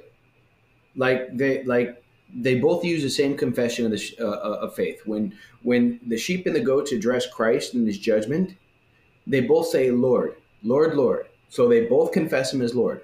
Great. There's both the rundown of the same actions directed at each. You know, I was hungry and you clothed. I was hungry and you gave me food. Thirsty and you gave me to drink. Naked you clothed me. Sick in prison you visited me, or you did not. Okay. But here's what's interesting so, like, if you put tone on what the goats say, where he says, Hey, you didn't visit me, they kind of say it like, When, when did we not visit you? When did we not, when did we see all these things and not care for you, not visit you, not clothe you, not feed you? They're very aware of what they did. I've done it. I've done it and I know what I've done, and now I have this to charge against you. You owe me. This is that manipulative thing. You owe me. Hold on, I was a great benefactor. You owe me. Uh, you didn't do it for the least of your brethren. You did it for you. Insofar as you didn't do it for the least of your brethren, you didn't do it for me. And then to the sheep, and this is how you know that's the tone to read it in. Because when he talks to the sheep, he says, Hey, you guys fed me and gave me drink and clothed me and visited me. And they say, When did we do it? Now, either Christ is lying, either God is lying and they didn't do those things, or they did them, but their ego wasn't involved. Or they did them and it was really sincere. They were just doing it because it was the next right thing to do because this is what you do. This is how a Christian lives. This is how one follows Christ. We didn't do anything spectacular. We did what was expected of us. To use the language of the New Testament, what shall we say? We are but unprofitable servants doing our duty. We did so only why, that which is commanded of us. Right. right. Isn't that the yeah. Yeah, thank you. Yeah. So why would we why would we think that was noteworthy? because they don't think it was noteworthy, that's why it's important. It was done in sincerity without the ego, without the materialism, without the uh, the the manipulative checklist to hold over the head. That's how you know that's the tone to read the goats in. When did we not do it? Oh, they had they had done those things, but they knew they were doing it. They were doing it for their own selfish reasons. The sheep, they had actually done it in a Christian way. Like we did nothing more than what was commanded. How is that special? There was humility. You see that, that and the idolatry of I. Yeah, and you know what's really interesting, and that's been the devil's that's been the devil's trademark for a long time. Um, you know, there is in in the Far East, right? In uh, in certain because here's the thing, like in in, in India, Hindu uh, in India, yoga is primarily it's not like trendy stretching. It's primarily a religious meditative practice. And one of the one of the mantras, one of the very famous mantras within meditative yoga is just I am.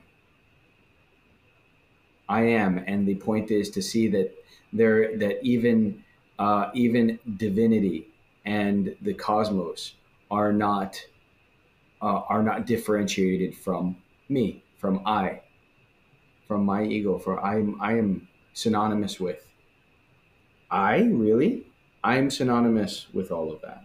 I see that that's it, this has been one of the devil's trick for millennia because you, you know there's a reason why you keep doing the basics well into black belt and jujitsu. They work. Fundamentals work. I, I mean, you know, he doesn't have to change up the classics if they keep working. Um, we just got to stop being stupid enough to fall for him all the time. That's I think that's the thing. Satan is a is a toothless, powerless being at this point because of Christ that only has power in the life of a Christian when we give it to him. Which is the saddest and most kind of ridiculous part of the Christian life. You know, you see Christians walking around dejected and depressed and and unhappy and almost more miserable than people in the world. And we look at them, it's like, come on, man. You, you you've you've entirely by choice given all kinds of power to Satan that he does not wield over you without your consent. And this this is a, a, very deep spiritual affliction. But I love that passage that you started to quote. Is like, when you have done all that you were commanded, say that we are lowly servants and have done only that which was required of us. Only that which was required. We didn't do anything uh, more. We didn't do anything more. That and that was the lead up. I, I was um, that we that we can do nothing more than what was required. And anything else that we take as our own, when did we do those things and and not do them for you, Lord, Lord, Lord, right? Well, yeah, you're, you're vainglorious. You're receiving that glory vainly. You took it to yourselves. You took it emptily because it wasn't yours to receive. You putz, you only did what was required. And and that is the bare minimum. It's not like you did something above and beyond. You didn't go. You, you didn't go uh, to the ends of the earth for those people. You did it so you'd be seen, which isn't which isn't even that which was required. It's less than what was required because you didn't do it for them. You didn't do it for God. You did it for yourself. You worshipped yourself in service. So stop it. If that's how you look at service, if you do it for yourself and for feeling good and all those things, maybe you need to how'd they say it? You better check yourself before you break yourself or whatever wreck yourself. Check oh. yourself before you wreck yourself. Remember that 90s phrase? I i, I do. And you can't the, believe i said it. the, the, the, gangster rap community of the early 90s is is is collectively shaking their heads right now sweet the but yeah, you know, yeah, I, I think I think you're 100 percent correct. So, well, we see this we see this play out. Actually, also we see this play out also in the way our liturgical life is structured.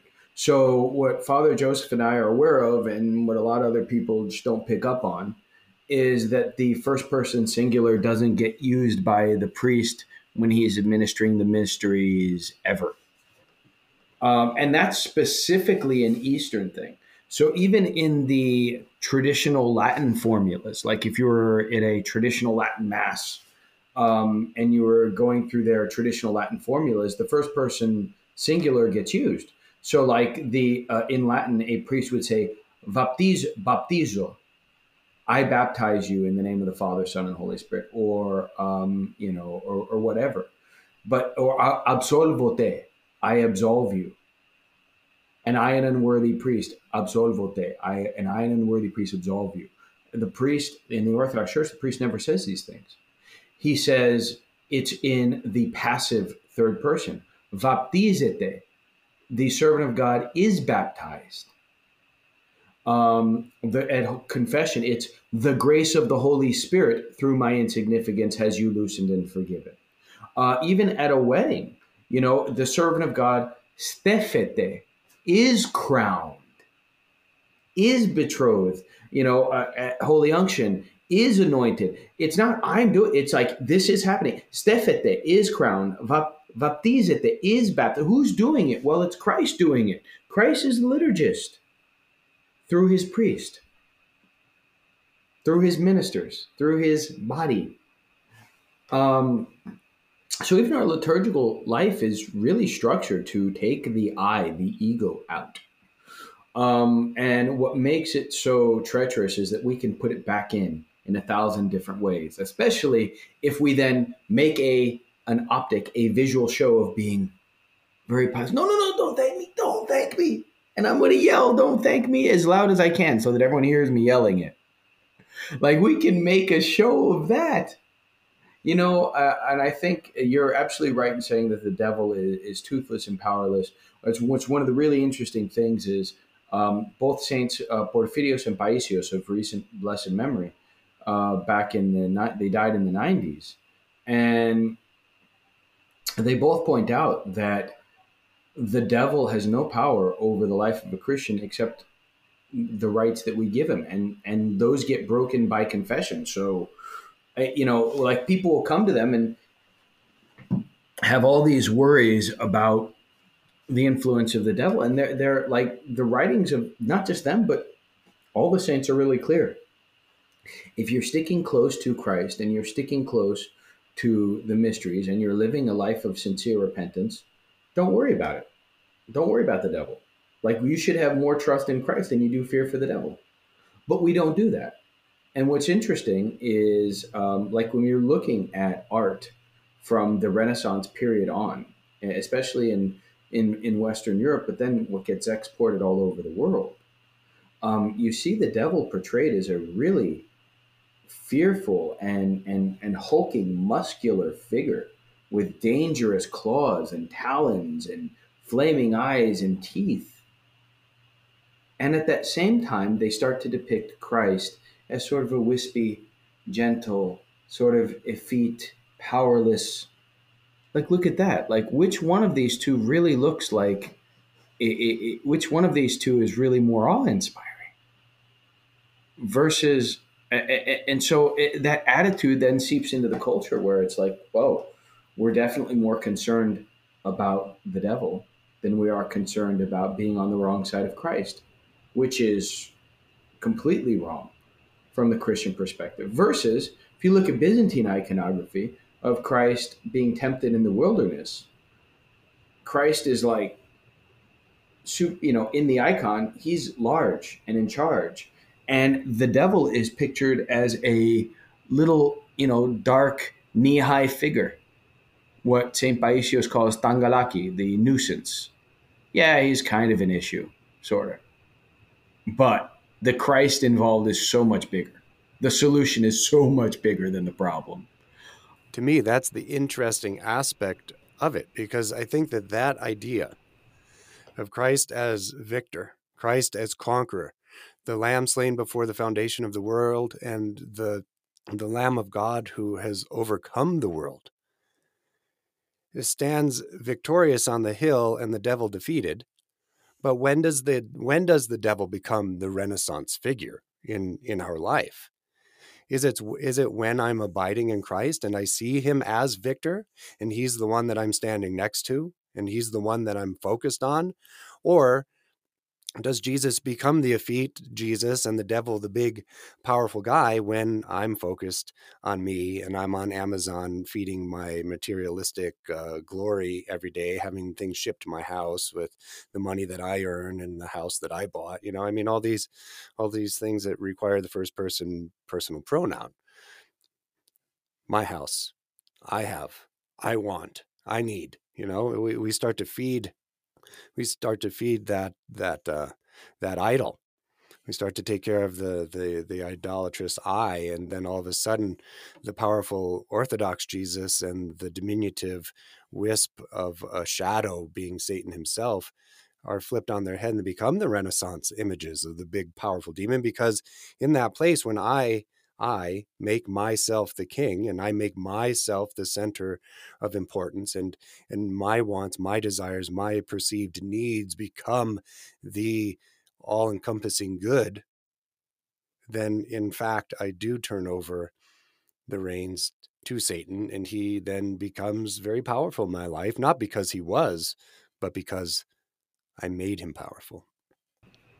Yeah, and what's interesting is what's interesting is one of the one of the ancient words to one of the ancient words to to well even I mean it used to exist in English, like one of the ancient words for uh, reverence was fear, right? Like awe. We used to speak of awe in that way in English, but I mean, you would stand in awe. So, like, who who is your awe towards?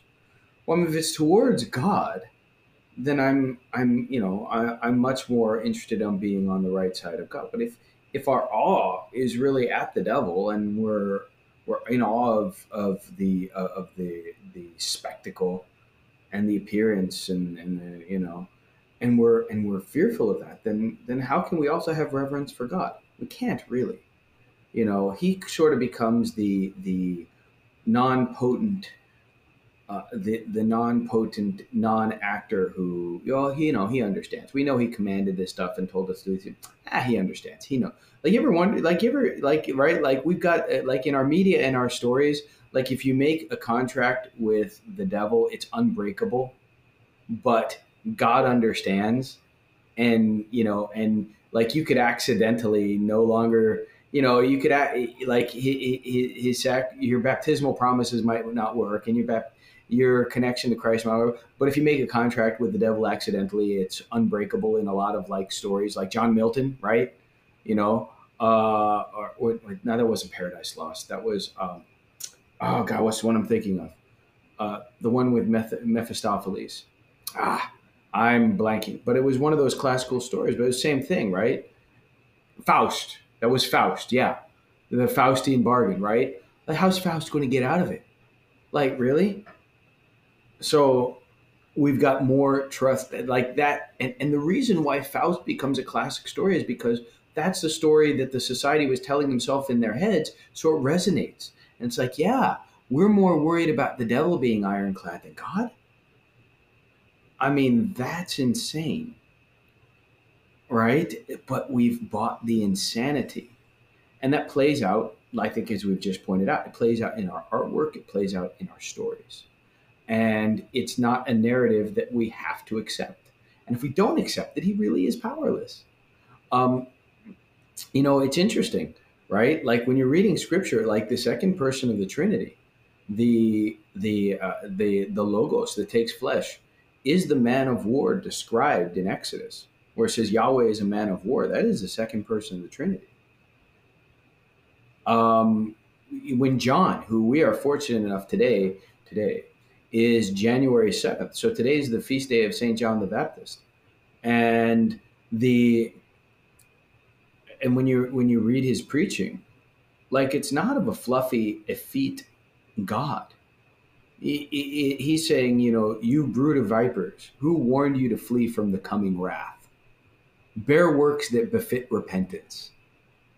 Know before whom you stand. You know, like like behold the, the axe is laid to the root of the tree. Don't lose sight that there's an axe. And or john's gospel where christ says you know where christ is so famous for telling oh love love you know no no no greater man is a love than this than to lay down his life for his friends. Yeah but he also says he also says you are the vine I, I am the vine and you are the branches. Unless you abide in me as the branch abides in the vine you can do nothing. And every branch that does not bear fruit my father will cut off and toss into the fire, and a new branch will be grafted. Like, this is not a fluffy guy. Uh, you know, he's the one who says, he's the one who says, your eye causes you to sin, pluck it out. If your hand causes you to sin, cut it off. And then he's coming back at the end of the world as a conqueror. I mean, but we, like, but he's the one that we're going to depict but he's the one that we're going to depict as uh, as sort of wispy and, and ineffectual in our art. Please, I mean, look at this another way. This is a God who laughs so much at death that he walks voluntarily up to it at the cross and says, "Is that all you got?" Like that. It like that's so weak and ineffectual. Go ahead, give me your worst and I'm going to destroy it from the inside, defang it from the inside. And guess what? Now it's the pathway. Eh, I'm going to reclaim it. Now it's the pathway to life for all my followers. And we're all going to have this victory parade over you as we head into the kingdom. They've all got to trample over you to get into the kingdom. Like that's how we ought to be viewing death as Christians. Like this is the victory parade over which we trample the dead body of the God of death that Christ destroyed the cross. And if he was the, the lamb that's slain before the foundation of the world, that means the devil was defanged before he even started. I mean, it, you know, uh, this is a God that thinks so little of any of that that he's like, go ahead, put it on me. What do you have? Nothing? Nothing? Less than nothing and and then at the end of at the end of time, death and Hades are thrown into the, the lake of fire. Like they're treated as entities, yeah. And we and and all my my body as they die. They're not circumventing you; they're trampling over you too. My body's just going to keep trampling you, and then the world's going to end. And then lake of fire, like. But we, we, we don't stand in awe of that Jesus anymore. And I think in materialism and in egotism, we lose that awe, we lose that respect. And in doing so, we lose the holiness of our worship because then it does become about like hey how do i like my stuff rather yeah, I, I like a fluffy jesus because he he he condones my sin he he's okay with with it but how much of that i mean like i'm gonna i'm gonna go two different directions but like we we have in the West this these ideas that that Anselm and other other Western theologians laid down of of original sin and God's anger and his need for for atonement, right? We need this substitutionary atonement of Christ because we're just broken and sinful and we belong to the devil anyway. So I mean the devil is already our father and Jesus has just kind of come in and and offered us something cool that we can latch on to, but we're really powerless toward it because we are just fallen and demonic and creaturely. There's nothing divine about you whatsoever, not really. So you have that. And then and then you couple this broken anthropological idea, this this misinterpretation of what humanity is ontologically by by the nature of its being, in other words. And then you couple that with with this societal insatiable appetite for for worldly gain and to find our to find all of our merit and all and and our success so all the metrics of our being all the metrics of our ontology in the world. So then you end up with with this this uh, being that, that finds its success finds its being in in the insatiable appetite for the world. And then then and then that's also further warped with these broken ideas i think very broken western ideas of what humanity and sin and what we are by nature. And how do we overcome that then? The, this this two-headed dragon that's fighting against humanity how do we fight really against that? And i think you already tapped on it and i think that it's through prayer but but prayer is for the Orthodox, I think, correct me if you think I'm wrong, but I think that prayer is an ontological, a, a matter of being, something that is a matter of your very existence as a Christian, because it because prayer is by nature repentant. Because when I pray, I am turning to toward God and looking to Him as God in some way. I'm I'm outside of myself looking to the being. And then it's also in that moment abiding in the vine because I'm finding that the only things in life that are good and strong and noble and wonderful are found in communing with Him. So I think that for me, prayer is very misunderstood and that it's something that we need to take more seriously and understand more fully to overcome these things. But then, in light of prayer, see that the Western theologians were not correct they were not right. And our anthropology as Orthodox Christians is so much fuller and so much sweeter because it's a better, fuller, more accurate picture of what humanity is, what we're intended to be, and why it is that God created us in the first place. Yeah, it's not that, you know, it's not that, it's funny because, you know, when you're looking at some of the uh, theological systems that you mentioned with Anselm, with the reformers, with all these things. It's not that they can't find the words that they use in Scripture. We would just say they're they're they're appraising them wrong. They're setting, you know, there's no such thing as a neutral reading of Scripture or anything else. You're reading it through a particular lens. Well, if the lens and the metrics by which you appraise what you're looking at are off, you're going to come to conclusions that are off. Now, um, with that said, you know what will you know like your your street preacher friend that you mentioned earlier like he's not an orthodox christian right So, what will Christ do with him in, in, in his sincerity and sincere devotion? Well, that's Christ's business. That's not your business. Is not my business. Kind of like how we talked about the uh, the the pastoral prerogative of privacy at the beginning and at the top of the episode. Hey, man, what Christ does with that sincere guy who's doing the best he can with what he knows, that's Jesus's business. Um, however, comma, um, whatever he does by him will be right and just and good. Now, what does that mean? Not my business. That's Christ's business. However, when we look at that and say, what these people have, you know, and let's be charitable, you know, perhaps making their best endeavors to understand how the divine economia works. They made their best endeavors. Uh, they may have been off the mark, but they're trying. And what we would say is, as Orthodox Christians, having the fullness of the faith, we ought to endeavor to be on the mark insofar as we can. And so that means that at the one time, um, you know, at the one time, there's nothing that our humanity can do that is capable of redefining what God has defined. Like, we're not that powerful. So, guess what?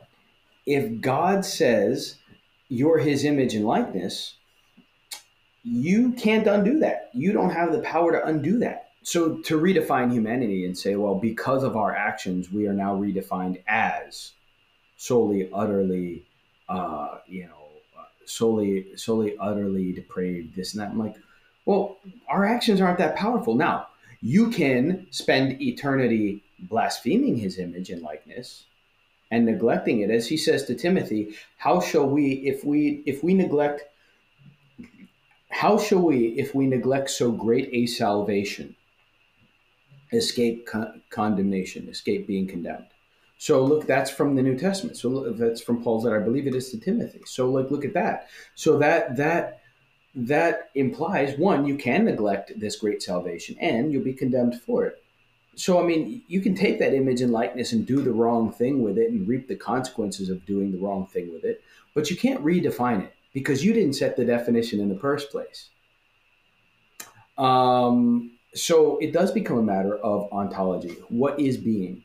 And prayer, because we are his image and likeness, prayer is meant to be not an activity, but a state of being. And that is expressed very well by uh, Elder Emilianos of blessed memory, Elder Emilianos of Simonopetra, in his book, uh, The Church at Prayer, The Mystic Liturgy of the Heart, which is an excellent and short book, and it's wonderful and has one of the best detailed uh, instructions on how to pray the Jesus prayer um, that I've ever read. so it's you know you pick it. It's it's well worth your sixteen bucks that you'll spend on Amazon to get it, and it's a quick, easy read.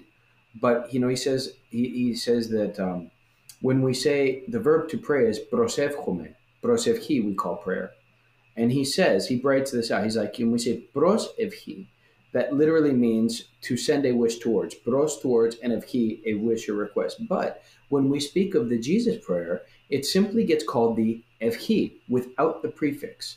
And Elder Emilianos points out that the reason for that is because when we're speaking about the prayer of the heart, it's not about a request being sent towards someone, but rather it implies that some sort of union with the object of our prayer has already been achieved because there's no longer the need for the pros in pros evhi. There's just the evhi. So the idea then is, as he puts it, that prayer becomes, to use his language, a kind of stasis, stasis, or mode of being. And that's actually consistent with how Orthodoxy talks about prayer all the time. This is not something like, oh, I'm going to go do my prayers. It's um, you are going to take steps towards becoming prayer. You know, if the Spirit, think about this if we're the image and likeness of God and the Spirit is God, and He is God, um, and the Spirit intercedes for us always with groans beyond our own understanding, then when are we not supposed to be praying? If we are His image and likeness, when are we not supposed to be imaging that? Well, it should be all the time. So we can mishandle His image, but we can't redefine it. Again, you know, so I'd say that, yeah, but but this is why orthodoxy insists so much on um, proper de- theological definitions because the way that we understand how we approach big divine realities dictates what we'll do with it. What is the lens? There's nothing neutral. So, what is the lens through which you are now going to winnow this out into your life? The lens by which you say, this is important, this isn't important. No, don't worry about that. Worry about this. I mean, look at what, I mean, look at even within our own communities. Like, what's the lens by which most people in a lot of our communities worry about what they're concerned about? The lens is dropi. Oh, it's a shame. Oh, the embarrassment. Oh, I don't want my kid to make too much noise in church. The embarrassment. What? So now it's about I. I am worried about my embarrassment uh, in front of Mrs. Papadopoulos over there because she'll shoot me a look. She'll shoot me a look if Yanni makes too much noise. Okay, she shot you a look. So what? Now what? What did her look mean? Was, was she adoring the child in the look, or was she judging? Now you've you've already made an imagination imagined a, conclusion, right? Yeah, you can you can. I mean, it mean like, and what did that do to you? Nothing, right? Really, like, okay, well, guess what? If I'm here for her approval and it's all about the me spectacle and how do I look, the optic of how do I look in front of her or anyone else, well, we got a problem because now we're not a church for Christ. But if we're here for Christ, well, I guess look all you want, but he's up there. He's not back here. I'm not him. Go look up there. Like, really? Yeah, we do get too focused on on the optics, but uh, you know, on on the prayer thing, uh, uh, on our Rumble channel uh, here in at Holy Apostles, we did an, an hour long uh, talk on on prayer from the perspective that you and I just talked about. If you want a little bit more information on that, check out our on the battlefield uh, Rumble channel, and and it's posted there. it was a series called "The Great Battle." Orthodoxy or the World. So check that out. And you can also find us on On the Battlefield podcast on Facebook and Instagram. And you can find us on anchor.fm at On the Battlefield. Uh, Father Michael, I hate to cut you off like that, but I, I'm almost late for an appointment. So uh, thank you uh, for today. Um, if you'd like to throw in any final thoughts, please do that now. And otherwise, uh, before you say anything, uh, you guys are going to be surprised at some things that happen here in 2022. We're, we're excited to, in the coming weeks, uh, tell you more, but just be prepared for some cool things happening. Yeah, and I, I think I was going to spoil some of those cool things. So well, I'll, I'll go for I'll, it. Okay, say whatever you think is appropriate. Oh yeah. So well, uh, so uh, you can definitely still find, as of this recording, you can still find us here on Anchor.fm, but um, we are here some you know we're in the the, the final stages of uh, being picked up by Ancient Faith Radio, which we're very excited about. Uh, that is the largest platform, largest online media platform of Orthodoxy today, uh, to include their great publishing and everything else. And we are uh, very, very excited, very much looking forward to being part of uh, of their family and their branding and going on AFR, Ancient Faith Radio. So very soon, I look forward to telling you all to find us there, um, and that is going to be uh, that's going to be a, a, a big uh, a big wonderful blessing here in the new year. Um, and let's you know what I, I like where this uh, conversation on prayer as a mode of being was going. So let's let's maybe we can slide that into the next episode. Definitely, I I really like talking about that because I think that people think when, and maybe most priests, when they say, oh, we'll pray about it, it is trite. But when I tell people at the parish here or in general, uh, you need to pray.